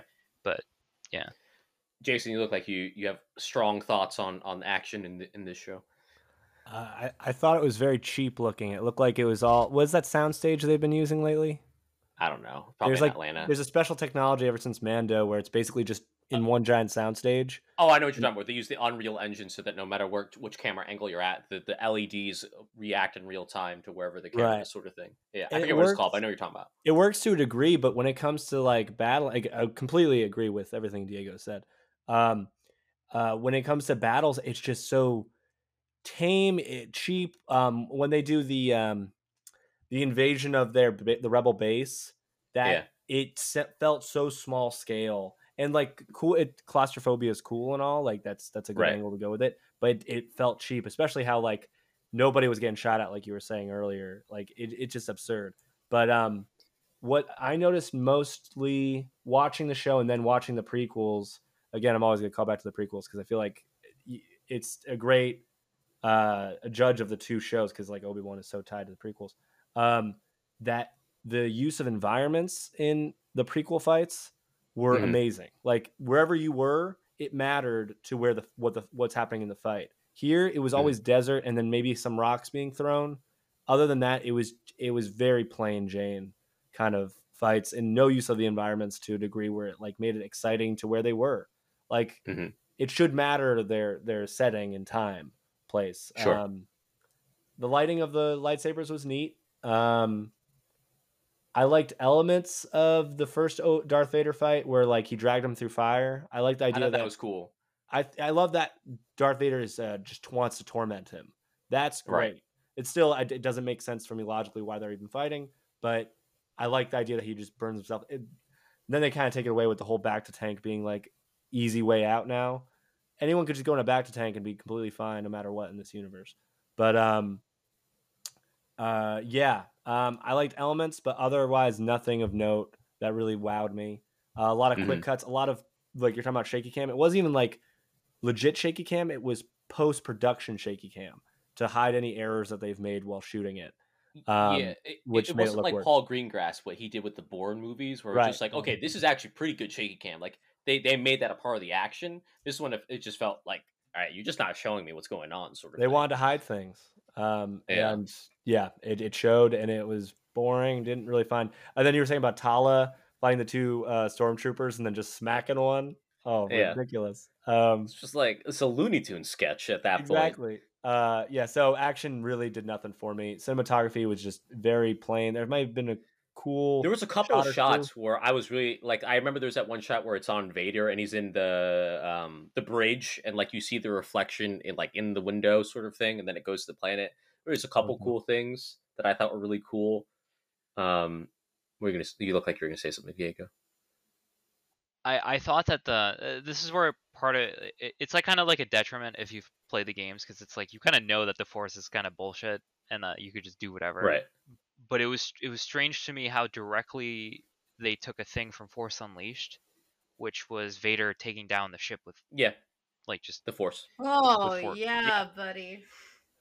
it, that that was that was great. It was awesome. But yeah.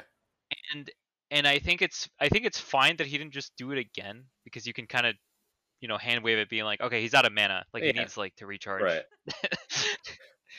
um so that being said it's it's it's it feels like as as with it always does with the force being whatever the writer wants it to be at the time it's like if obi-wan could just like throw a fuck ton of rocks at vader at any moment Mm. right could he and this is where like the nitpicky stuff Right. is it's like having seen that in the previous episode i feel like this wouldn't be like such a big threat to him it's like clearly he is the better force user Right. if he's able to take down a fucking I mean, ship.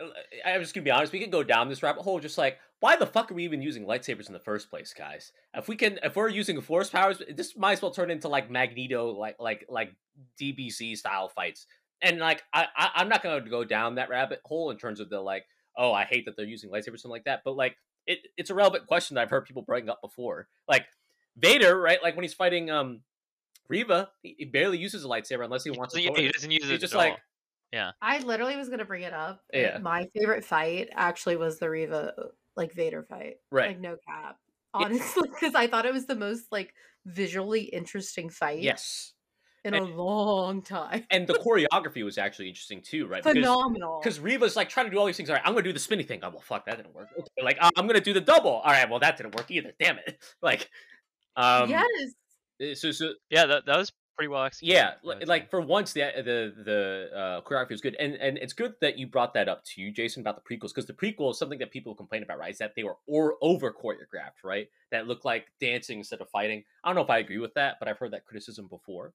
Uh, whereas if you look at the original trilogy, right, it's a bit more stiff, right? They're just like they're a bit more, but more emotional, um, sort of thing.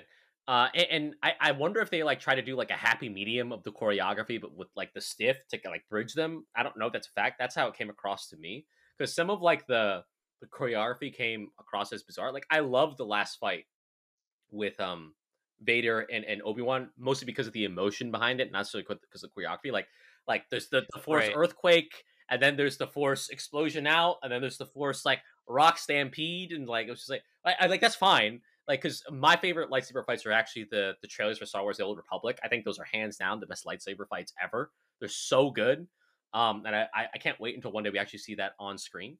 But uh, point being though is that like I, I like the last fight so much because of the emotion behind, not necessarily because of the the choreography. Like there was that like when when Obi Wan actually slashes his mask, the way he does it, it's like he he like decided to use one leg to jump and was like, and, and like and like barely grazed. It wasn't even it didn't even look like a decisive strike sort of thing. But the emotion behind it is so good that like I, you kind of just ignore it at that point because you're so satisfied with the emotional core of like what the fight itself is. Um, but I have two questions uh, for for all of you. One did you feel like that resonated with you? I know, Jason, you, you've been kind of critical, so I'm definitely curious to hear your opinion. Um, eh, did you feel like that resonated with you? And then I, I guess on top of that, right, did you feel like what you were seeing on screen was representative of what was actually going on, right? Because I think there was a couple really good shots of cinematography that, that really kind of showed the core of what was going on. But I know some people, again, like eh, Jason, you, you seem like you're not too big on it overall. So uh, start off with you, Jason. How'd you feel about that kind of last fight, and I guess like the the core of the emotions, and but as well as this thing surrounding it, the choreography, cinematography, all that stuff. Um, you're you're hitting the money on the head with the whole uh, lightsabers kind of being pointless um, Mhm. ordeal in terms of like the grand scheme of their power Right. usage. But you really just have to like let that Exactly. brain.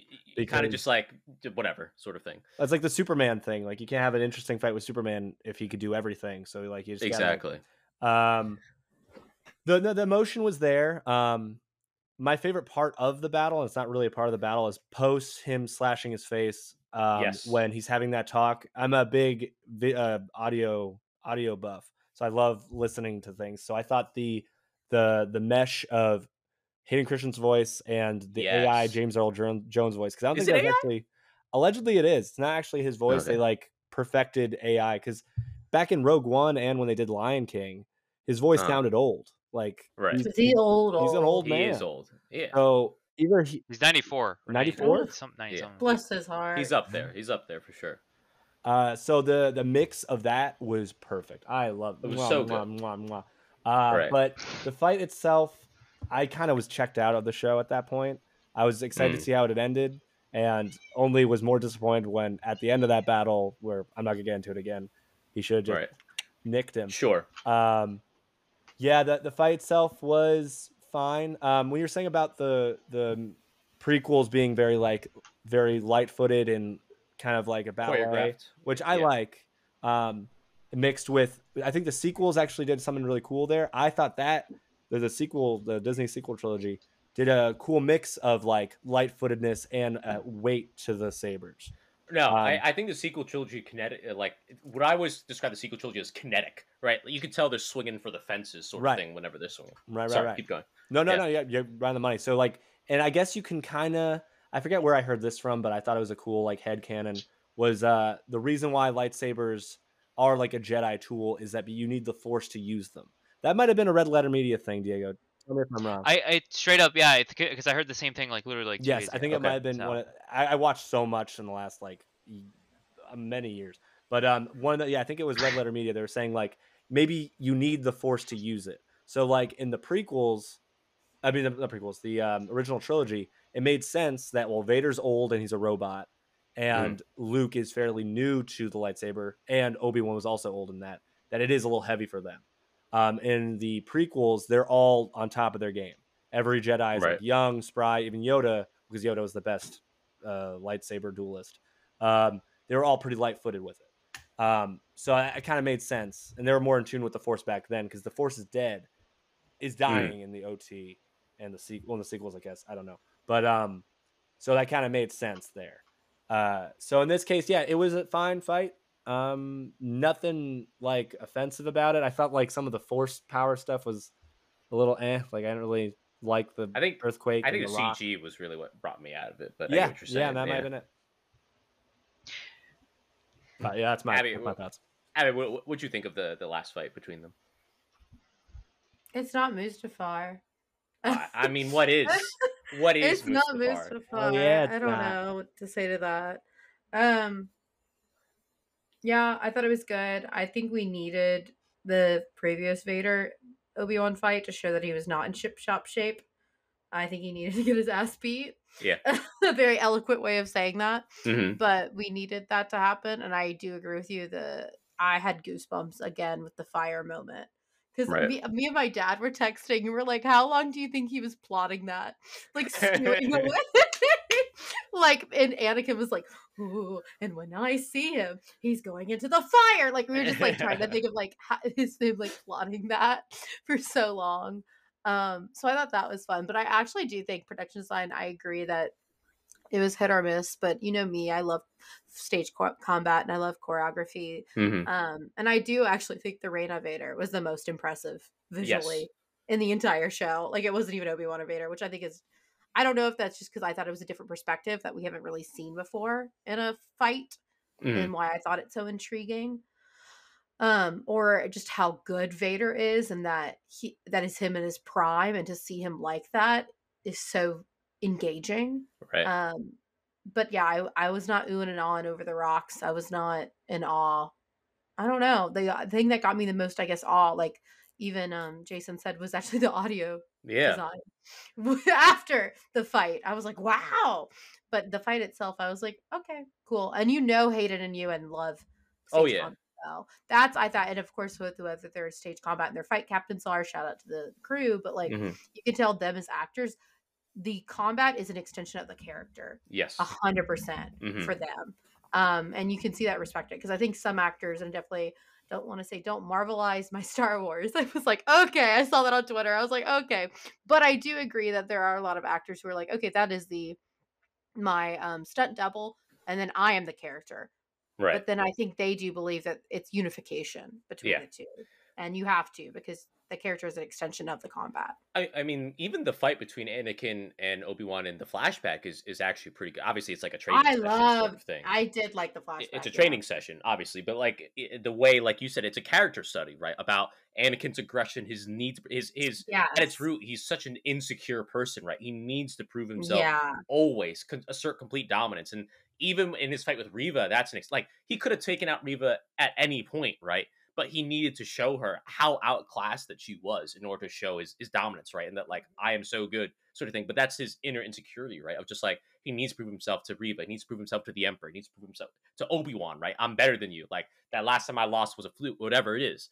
Um, and so I, I actually agree with you, Abby, and and, and uh, Jason in the in the fact that the fight itself is fine. It's not like amazing, but the character moment after the fight is so good. With the audio, like you said, the thing that really struck me was the visuals, right? How uh, Anakin's face eh, when it's only uh, uh, half of it is shown, right, and how it's blue, but when he goes to say that. What's it called? Like, uh, oh, Anakin is dead, eh, or something, right? Like Vader killed him, and, it, and then, then it turns red because the illumination of his lightsaber. I was like, this is really, really fucking good, sort of thing, in terms of the audio and visuals and how we're trying to tell that through the story uh, uh, through through that medium instead of just telling it like just like yes vader is here now sort of thing it Yeah. was, it was super well done and i think that's probably one of the best scenes of the series and, uh, and honestly i think one of my favorite scenes in all of star wars just the way that confrontation happens um but diego oh sorry go ahead jason Quick, sorry, I don't want to interrupt. Um, the show. You- hold on hold on get closer to the mic your sound levels are low Oh, The show kind of. Oh, here we go. The show kind of stole from itself, though. Uh, Diego, you Hmm. might be able to tell, uh, like uh, comment on this. Rebels did the same shtick with like the half face with him. Uh, spoiler warning with Ahsoka. So like they See, did I was about to ask about this. I was about to ask about that. So, so Diego, Oh, uh, I, I was going to ask you, right? Like, because you've seen Rebels, how does this confrontation compare to Anakin's confront or Vader's confrontation with Ahsoka, right? Because it's it's it's kind of the same idea. These are the two people who are closest to, to Anakin. Also, uh, I, I've actually said this to Diego after watching Clone Wars. I feel like Anakin is closer to Ahsoka and Obi Wan more than he, was ever close to Padme. Even though Padme is his main motivation for for so much of the suit, but that's that's a different argument. Um, so how, how do you feel like they compare, right? Because they're similar things, right? Uh, ghosts of Anakin's past coming back to confront him, ghosts of, of when he was on the light side, right? Like sort of thing. Now that he's fully embraced the dark side, sort of thing. So how do you feel like they compared overall?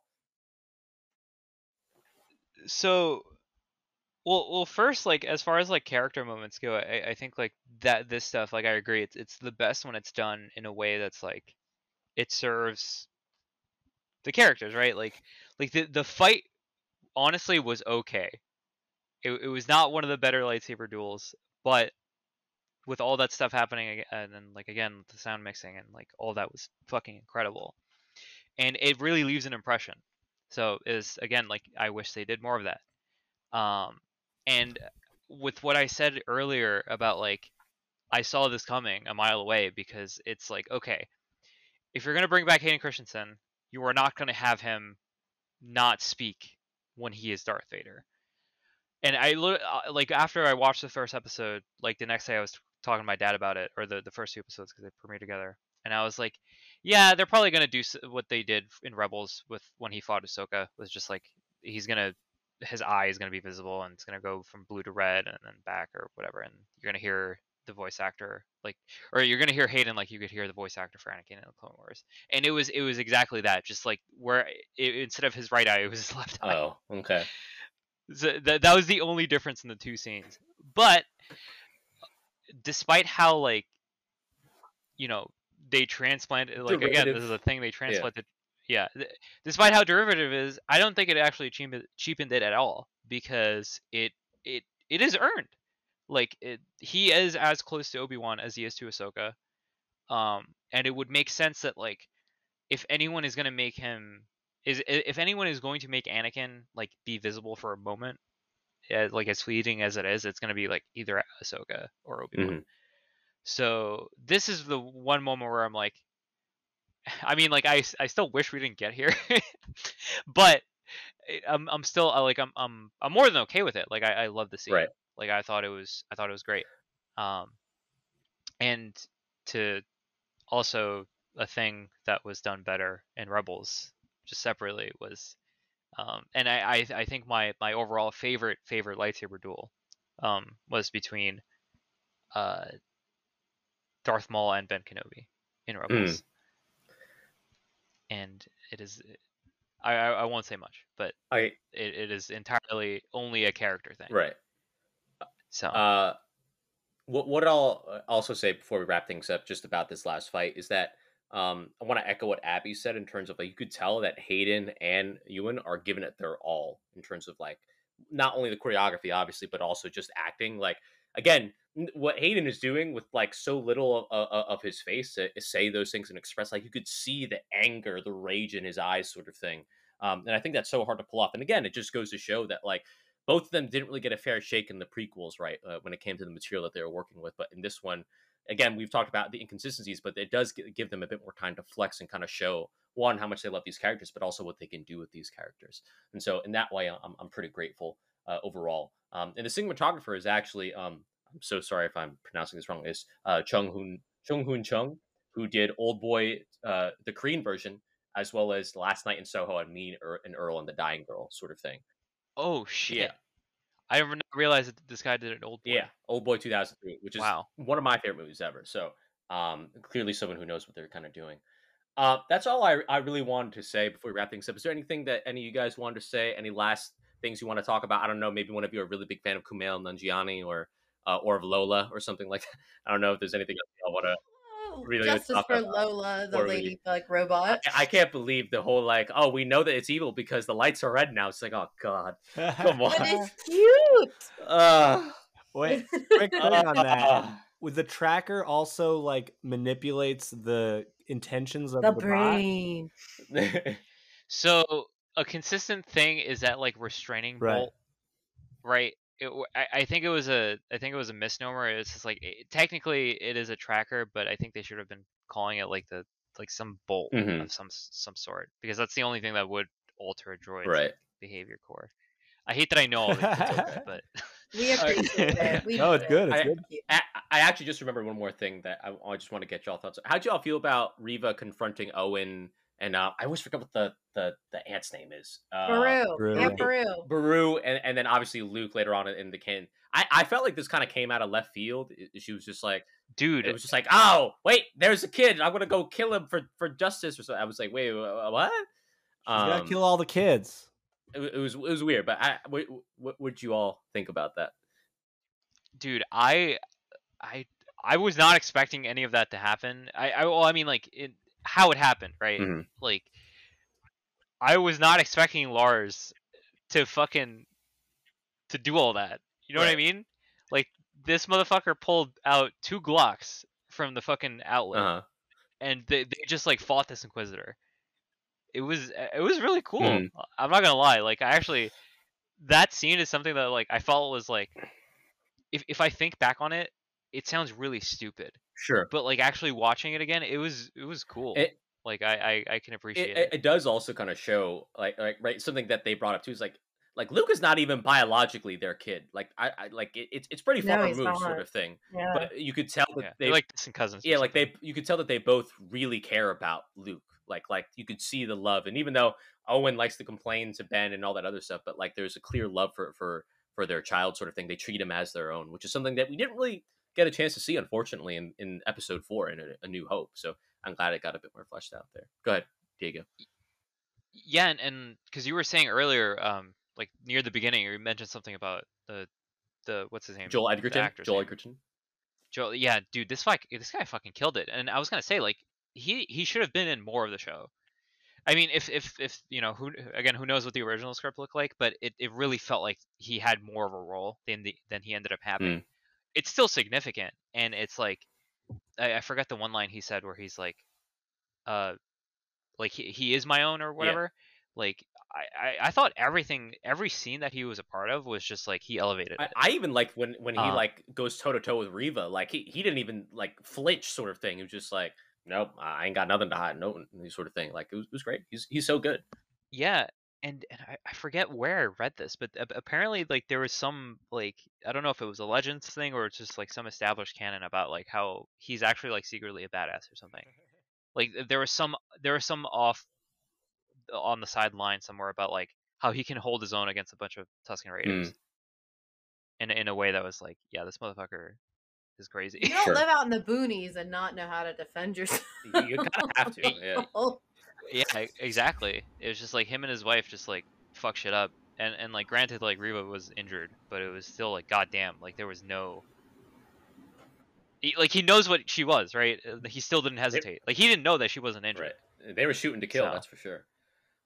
Uh, And I think that also showed that the twins had really, and I think that's kind of what the ending episode did, is that you saw that the Organas loved Leia. Like she was Mhm. the princess. She was so adored.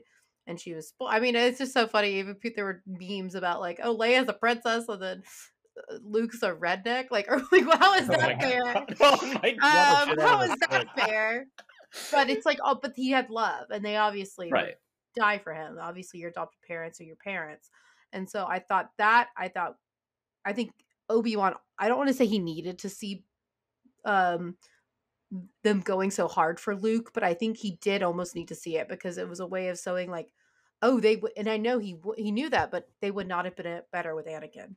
They would Mhm. not have been better with An- Anakin and Padme. I mean Padme's dead, but like they would they are where they need to be, Right. right? Everything And I- worked out. Yes, and I it's it, maybe not exactly how we wanted, but like they are where they need to be, and they're with people who love them, and they will have a good childhood. And I think that was really important for him hmm um, to, uh, to see. And I think I do with Raina. I to say like I came out of left field. It did come out of left field, but I get if she's on this extremist path, then it's like all right, the man who killed all like very direct, right? Right. Almost fanficky, where it's like the man who killed all my friends when I was a child. He had children. He wasn't supposed to. I'm going to go after that child. Right. You know, I get that, did it feel right? Not really. But I- like yeah. I think what makes it worse is how quick it happened, like we mentioned before. Yeah. She just got stabbed by the lightsaber, and then we see off screen that she somehow got okay, got up onto a, another starship somewhere, then flew Yeah. to Tatooine, then No, the intelligence. It was it was like, whoa, this is just like what happened in fucking Dark Knight Rises when Batman yanks his back up and somehow climbs out of a, a pit and then somehow flies back to Gotham. It was like, whoa, what, what, what is Wow. happening? Sorry. I, And my final Luke note, though, I- I know, yeah, I agreed go very fast. My final Luke note, though, was that we do see the um. Remember, okay, like uh, Ben gets to talk more with Luke and get to be that crazy old guy next door, which Right. is like where A New Hope begins with their relationship. But also, I thought the um even the the X-wing Mhm, gift right. that we see Luke play with at the beginning of A New Hope mhm, when he's fiddling around in his room is the same one that Ben gave. Those like little fan servicey moments that are very sweet but very specific. mhm. I think that's where these TV shows and these miniseries really shine. Honestly, for me, it isn't these big, huge matchups. I think it's these sweet, small world building moments Right. that make the overall series richer. Like, like for me, again, talking about continuality, but I think of Leia naming her son Ben. hmm That fit feels nicer now. Because Right. afterwards, the sequels, we were like, why'd she name after Ben? She just knew him and he died. What the? Yeah. now we're like, oh, okay, that makes more sense. So I do have to say, I think that kind of makes things more equitable in my mind. Sure. those moments. Sure. Uh, Jason, anything you want to add about, I, I guess, that last scene before we wrap things up? Uh, sure. Uh, yeah. Wait. One quick thing about Dark Knight Rises ridiculousness. So Batman crawls out of the cave, back broken, gets back to Gotham, and also uh, gets a bunch of kerosene Yeah. to make a bat signal, and then get it all the way to line up on that ice river thing, just so they can Uh-huh. light it up. Dumb. Um, the uh, what you were harkening back to about uh, Uncle. Oh, oh my God, Lars. Owen? Uh, oh, Lars. Owen Lars. Yeah. um he he's like an allegory for like joseph and like like christianity like he's like the the surrogate father which i find like really because like he he's he's not his kid but he's gonna take care of him right. and like this kid is basically gonna be god or like a jesus figure uh so i always found that interesting um when it came to them deciding to run once they heard that reva's coming or an inquisitor is coming to kill them Right. uh there's a short moment where Owen and Beru like talk about it and Owen's like we got to we got to go like Right. we're obviously no match and then Beru was like no we fight while I like the sentiment that like stand your ground and and then the fight between uh, Owen and Reva was actually really great I I'll give Right. props to that still I think they should have ran like and they're still staying in Tatooine knowing that again leaving Reva alive knowing they because they don't know her turn unless I guess maybe Obi Wan tells them like Reva's cool now, don't worry about her. Like Mhm. They have this kid that everyone's searching for, and they're staying in the same place. And I don't know who Tommy that told me this, but this is a, a mind blow. Why did they keep the last name Skywalker? That's like a big giveaway that there's a Skywalker in Tatooine. So if Darth Vader finds out there's a Skywalker, go there. Like that's that's where Mm. your, your old family was, and potentially your kid. Maybe maybe their logic is that like you know how like there are so many people with the last name Smith Okay, in a gal- in, a galaxy. They're like, there's got to be other Skywalker somewhere, right? Like, maybe there's multiple on change the name. Like you- for the sake of just safety, change the name.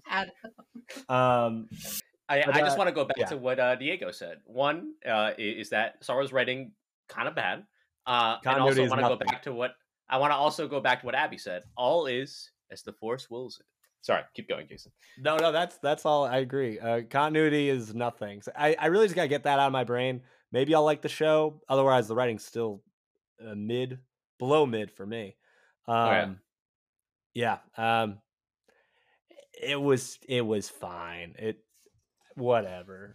Well, I, you know, I mean, you're you're already on it, so I guess like closing thoughts and, and final ratings, man. Is there anything else you want to say to kind of wrap things up? And what would be your final rating for for the show? Um, very unneeded. Uh, complicates things, aggravates like uh, motives for characters, kind of demeans characters as a whole. Um, this is like a uh, a moment in like the Disney Star Wars era where they wanted to give us something that we kind of wanted, and they just made it worse. Like they they purposely just made it worse. I Mm. they the connections like uh, same with Mando, like Mando season two. While I liked it more than Boba Fett, it did that whole thing where it kind of corners itself in this universe where like it's basically just cameo fest, and then bring Luke into it. Kind of just once you get Luke in Mando two, there's nowhere to go from there. To a point Sure. where even Boba Fett had to bring back Luke because like Luke is the end all be all in this canon because Le- uh, Legends doesn't matter anymore. That extended universe doesn't matter. Um, so like they kind of corner themselves, and in this case, they just wrote themselves into a discontinuity mess, and uh, it wasn't that great. so I give it a, a two. I'd give it a two out of ten. Two out of ten. Okay. All right. Diego, how about you? Oh man. Can I go last? Sure. Okay. Abby, you want to go ahead? Yeah, we're jumping up. That's like it's a seven for me. Um, so it was like more than average. Very fun. I like had fun. Mhm. Was it great? Was it perfect? Absolutely not. Mhm. Uh, was there a lot of things that needed help? Yes. Um, again, going back to that phone level zero, was I enthralled? Did I watch every week? Yes. Mhm. Was did I not know what was happening? Yes. I was did not know what way it was going to turn. Um, were there lots of very sweet, potent moments that I think spoke to the overall series? Yes. Mhm. Um, yeah, I'm curious again. What we talked about a bit with Qui Gon, and I, I do. I am also actually in the camp that I don't think it needs a season two. I think that's getting into a bit of like a silly territory, Sure. in my opinion. Um, I just I, I don't know where they're gonna go. Like I even said at the beginning of this podcast, like this, I was like, all right, we did that, but then I'm like, I really don't know Mhm. where we would go in a season two, and I guess maybe more Qui Gon, but I just don't think it's necessary, and I don't think Liam Neeson wants to do that. so it's just I don't see the. I think there's so many other stories to be told in the universe, um, that I would rather put our you know energy into Mhm. than doing a season two of this. Yeah, Uh, he- I- here, here's what I'll say about that, Abby. I'm sure that Liam Neeson didn't want to do Taken three, and then he saw the paycheck, and he was like, "Okay." and then he was like, "All right, he was I'm like, "You son of a back." bitch, I'm in." he was just like me and Diego when we saw the trailer for this. You're Uh, like, all right, yeah. what what's the equivalent, the Star Wars equivalent of that like 47 take shot or whatever? The fence. You From talking about the Taken. fence scene? yeah, the fence. Defense, yeah. What what what is what is this show's moment that is like I don't think that? anything's as bad as 47 takes. 47 takes is a lot. I don't know. Um, I don't think it had that issue where it was too many takes, too many Yeah. cuts. But or uh, so, but but something as ridiculous as that. I guess it would just be the chase scene, right? Oh yeah, The oh, chase yeah. scene was so goofy. The- both silly. chase scenes Yeah. are all, like like Obi Wan's trying to chase this girl around in like like what what's space Hong Kong like and no one can catch like she, like you're all adults like she's like seven this shouldn't be that difficult like Every what? three strides for her is one adult stride. like Yeah. Gotta go fast. Gotta go fast. Gotta go Oh fast. All right Diego It's it's hard because I can't give it a numerical that's value. okay It is like it is it is as it is worse than I had feared, but also better than uh, I was expecting in it's a way. very poetic Yeah. because you know they they fucking it, it's it's hard because it, it's impossible to go into this without any expectations like we course, were yeah. saying like like I, I like having just watched Boba Fett and and I was like so fucked up about it I'm like th- I felt like I was about to watch like the best show so far and then just like as soon as episode 3 finished I was like oh no and and just like when it came to watching this show's trailer and they fucking hooked me in with Duel of the Fates, I'm like, I know I'm falling for it, and and I know it's gonna disappoint me, but it's just it's gonna happen, right and it did. So really, at the end of the day, whose fault is it? It's fucking mine. sure That's why I, that that's why I canceled my Disney Plus subscription after I finished the last episode, because I'm not gonna fall for this shit again. That being said, I I did very much enjoy it. It, it was like every week it was like, oh, it's Wednesday. I'm very excited to go and watch the show and see what happens. Um, and and I think it's great that we got to see more of Hayden Christensen and Ewan McGregor, and then it's like some fresh stuff's thrown in there. But I really hate how it turned up.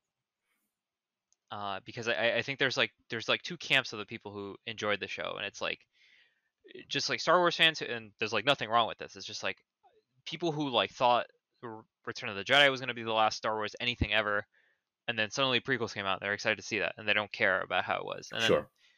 Then, then like Revenge of the Sith comes out, people are like, "Yep, that's the last Star Wars anything ever, at all."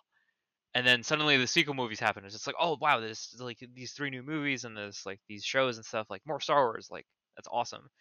And and I'm really happy for the people that can enjoy stuff like that. Mhm. I fucking hate fun. I, I despise fun. It's not for me. I want suffering. Yes. So What an edge lord. Sorry. so I'm in the camp that has enjoyed the show, but I need to pick it apart endlessly because I know how much better something the Star Wars could be. right. Because I've experienced it. But it's also just hard because this is like the prequels are like up there, right? It's like my childhood. It's it's very like like I have entire value systems based on Star Wars. And that comes from enjoying the prequels. So I'm I'm going to give this one a fuck me why does this exist out of 10. I can say that that's a historic long run podcast first. No one's ever given a rating like that before. So No, uh, no, they have not. Diego has certainly made history on this podcast. Uh, I, I mean, we just spent three hours talking about this, so I- I'll, I'll try to be quick. Basically, I think there's a lot of really good things about this show, and we talked. I think the performances by Ewan McGregor and Hayden Christensen are great. I, I love um, Princess Leia's uh, uh, actor, who I'm forgetting, but I think her performance is great. And even like, there's no performances I think are awful. I, I think th- the characters are always fine. The actors are always good. It's always the writing and like the the, the, the premises that that is where the show falters. And I've already talked about. There's so many times in the show I'm just like, I don't know what y'all are thinking. How that even got past? Like, oh yeah, this is great. Go ahead. Like, got the green light, sort of thing. Um, but there's also some really, really great moments that uh, I, I definitely am, happy that I saw personally, and, and that we were able to experience that as fans. So, um, I I think that in some ways it's worse than Boba Fett. In some ways, it's better than Boba Fett. Um, it, it has higher highs, but also lower lows. So for me, I, and honestly, I, I'd have to give it a rental. I, I think that this is something that if you're a big Star Wars fan, you should definitely check out. Um, but if you're not, you know, like it, you're not really missing all that much, to be quite honest with you. Um, I, I'll I'll say this: I'm I'm getting real fucking sick and tired of, of like where Star Wars is at the moment. In the same in the sense of like we always go back to the same fucking characters and the same fucking like. Can we like please just like we're done with the Skywalkers. Can we please go to a different era, like the Old Republic or or or Abby? I know in in the previous EU, you were a big fan of like super post, like the Skywalkers, like the, the grandchildren and stuff. Like, Give me Jaina and Jacen. Where are yeah, they? like like can can we just get away? Like, I feel like we're in the same neighborhood for like four, like fifty years at this point. Like, I'm Mara Jade, like where is Mara she? Jade, where is Yeah. my redhead like, queen? I'm like my god like can we please just evolve and, and leave this stuff behind and mm. i get like i totally understand that people are excited and, and that's totally okay like diego said if this is for you and you enjoy it that's fine but i think that's where i'm at when it comes to star wars is just like i'm kind of just sick and tired of us always having to go to the same well and be like hey remember luke skywalker remember that You're like back on Tatooine, eh, baby. yeah oh tatooine again oh wait no this time it's jakku it's a different desert planet it's like oh my god guys Oh. um i think that's It's like poetry. It Oh rhymes. my God. Jar Jar, he's the key. Uh, so I, I, I think in that that's kind of where I am. Um, I, I don't know if they need a creative shakeup, like maybe Kathleen Kennedy, like you know, takes a bow and they get someone else. I, don't- I don't know what the solution is, to be honest with you. Um, maybe Dave Filoni. What does she even do? I feel like she's she's like racist YouTubers like Boogeyman. I, probably, Kathleen Kennedy. but I, I, she's supposed to be the, the the head of Lucasfilm, sort of thing. Um, I, I just think they need a Kevin Feige s person, and that's not that's easier said than done. Like literally, it's only one of a kind, like Kevin Feige. Everyone else has tried to emulate it and failed. So it's obviously easier said than done. But um, I mean, Filoni could be. I, That I would love for Filoni to be that guy, but I don't know if he wants to be it. Um, and the other thing I'll say is, is something that I echoed before, and I know Abby, you mentioned it too. Um, I, what people have done to people to actors like Moses Ingram and other actors involved with Star Wars, like unacceptable, inexcusable. Fuck off with that. What the fuck is wrong with you? Like, do not do that. There's no reason to do anything like that. Um, but that's all I really. I, again, it's a rental overall. Uh, but of course, that ends this review. I want to thank all the people, Jason, Abby, and Diego, for coming on to the show. Uh, but before we go, of course, uh, start with you, Diego. Is there any shout outs you give, any words you want to say to the people? How can they follow you? Oh God. Uh, well, my Twitter's on private right now because I'm trying to apply for a social media job, and I would hate for them to look at my Twitter right Okay. now. Um, but it is at stormsoldat. Okay. uh, otherwise, I don't know. I got nothing. Thank you, Adam, for having me on. Thank you for coming on, man. Um, I could I, I could talk to you for about this show exactly for about six more hours, but you have a life. we all have lives. I don't. Yes, you I- I don't quite yet. Yes, you do. Okay, but I I don't actually got to be up for work in six hours, so I could keep talking about it. But either way, I love and appreciate you, Adam, and you're an amazing person. Oh, and thanks. Retweet. I appreciate you, Diego. I appreciate that a lot. Abby, any words you want to say to the people? Any shout outs you want to give? How can the people follow you? Huge Adam fan. Thank you, Adam, always for having me on. I love being Aw. here. It's always good time. You have good people. You have good taste in people. Good taste in shows. Um, I am Abby underscore Sherlock. A B B Y underscore S H E R L O C K on all social media platforms. And I love Star Wars, so thank you for having me. I, at the core of it, like us talking about this so in depth for so long, I think just shows the power that this franchise holds. Mm-hmm. I, I, retweet for sure. Retweet for sure. And last but certainly not least, the man we've waited for six years to finally see back, Jason. It's a pleasure, of course. Uh, any shout outs you want to give, words you want to say to the people? How can they follow you? How can they see what you're doing? Because you're doing some cool stuff out there in LA. Uh, before I gush about my love for you, Adam, and how happy I am that we were able to reconnect, I want to mention one thing. If they do another Star Wars series, you got to get some redemption for Jar Jar. You got to be a you got you got to be some Jedi Jar Jar going on. Uh, for those that can't see, because I think this is an audio podcast, I have a Right. Jedi Jar Jar. Make that a thing. Um, uh, but no, no, thank you so much for having me. I've it's been six years, which is blows my mind. Um, I'm so happy we were able to reconnect, and uh, I'd love Yeah. to talk to you after this for hours on end.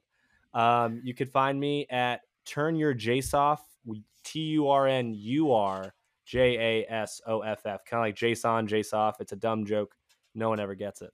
Um, thank you so much for having me, and I can't wait to do more. If you'd love to have me back, I'd love to be back. Dude, I, listen, the Andor show is coming out, so I'm I'll sure watch we'll do a review on I'll that. pick it up Um, apart. And we'll have you, of course, your social media uh, uh, in the description. You know, eh, whenever you're doing shows, man, let the people know so that they can come out and see you. Uh, Yes, if anyone's in in the LA. LA area, come on by. I have a few shows at Fresh Fish Comedy, at Too Cute Brothers, and there's a, at Show and Tell, at Show Tell Show. Um, yeah, come on by if anyone's in the LA area. Free shows and free drinks and free good times. if, if I ever make the esports mandated pilgrimage to LA again, Diego. Yes, yeah. I'll, I'll definitely trying to make my way out there, man, just Hell to, yeah. to see you and, and support you. Also, fun fact: I forgot to mention this before. Jason is actually one of the first. uh, Was one of the people I saw Star Wars: The Force Awakens when it first came out. There's a picture of us. We went to IHOP after at like 5 a.m. It's a great memory. you have the classic. photo? I don't have the I photo. have the Please photo. send it. I'll, I'll I'll post it in the chat. It's a great photo. So sweet. Please send Yeah. that. So so me and Jason go go way way back for sure. Re- real quick, uh, speaking of Andor, I am not fucking resubscribing. So Adam, you're coming over and we're gonna watch it together. Watch party. Watch party indeed. Uh, Much pretty. Uh, of course, uh, I want to give a big shout out to, uh, of course, the, the the people who came on. I appreciate all of you coming on for three hours of your very very valuable time. We're all adults, so we're all busy, but always means the world. And of course, anyone who listens to or watches this episode of the podcast, couldn't thank you all enough for the support. I know we're we're a little uh, uh sporadic with our uploads, but we're going to try and be as consistent as we possibly can. Next review is probably going to be Stranger Things or Thor: Love and Thunder. I'm not sure which one, but we'll definitely try to get those in the bag. oh shit, Thor's coming Yeah, Thor's week. coming out. Uh, uh, our boy Taika, he's back. Um, and uh, if you want to follow me, uh, of course you can follow me on Twitter at Adam underscore bomb with bomb with two M's. Of course, follow and subscribe to the podcast on all your favorite platforms, whether it be Spotify, YouTube, Apple Podcasts, Google, whatever it is. Uh, support the show uh, if you can. Uh, I'm not really asking for money, but like, um, I, I think that for for us, like we we don't do this for that, and we just love talking about the things that we love with the people that we love, and uh, we're always grateful for people who want to tune in. But until then, uh, see you guys until the next episode. I actually forget how I usually conclude these, but take care of yourselves uh, and peace out.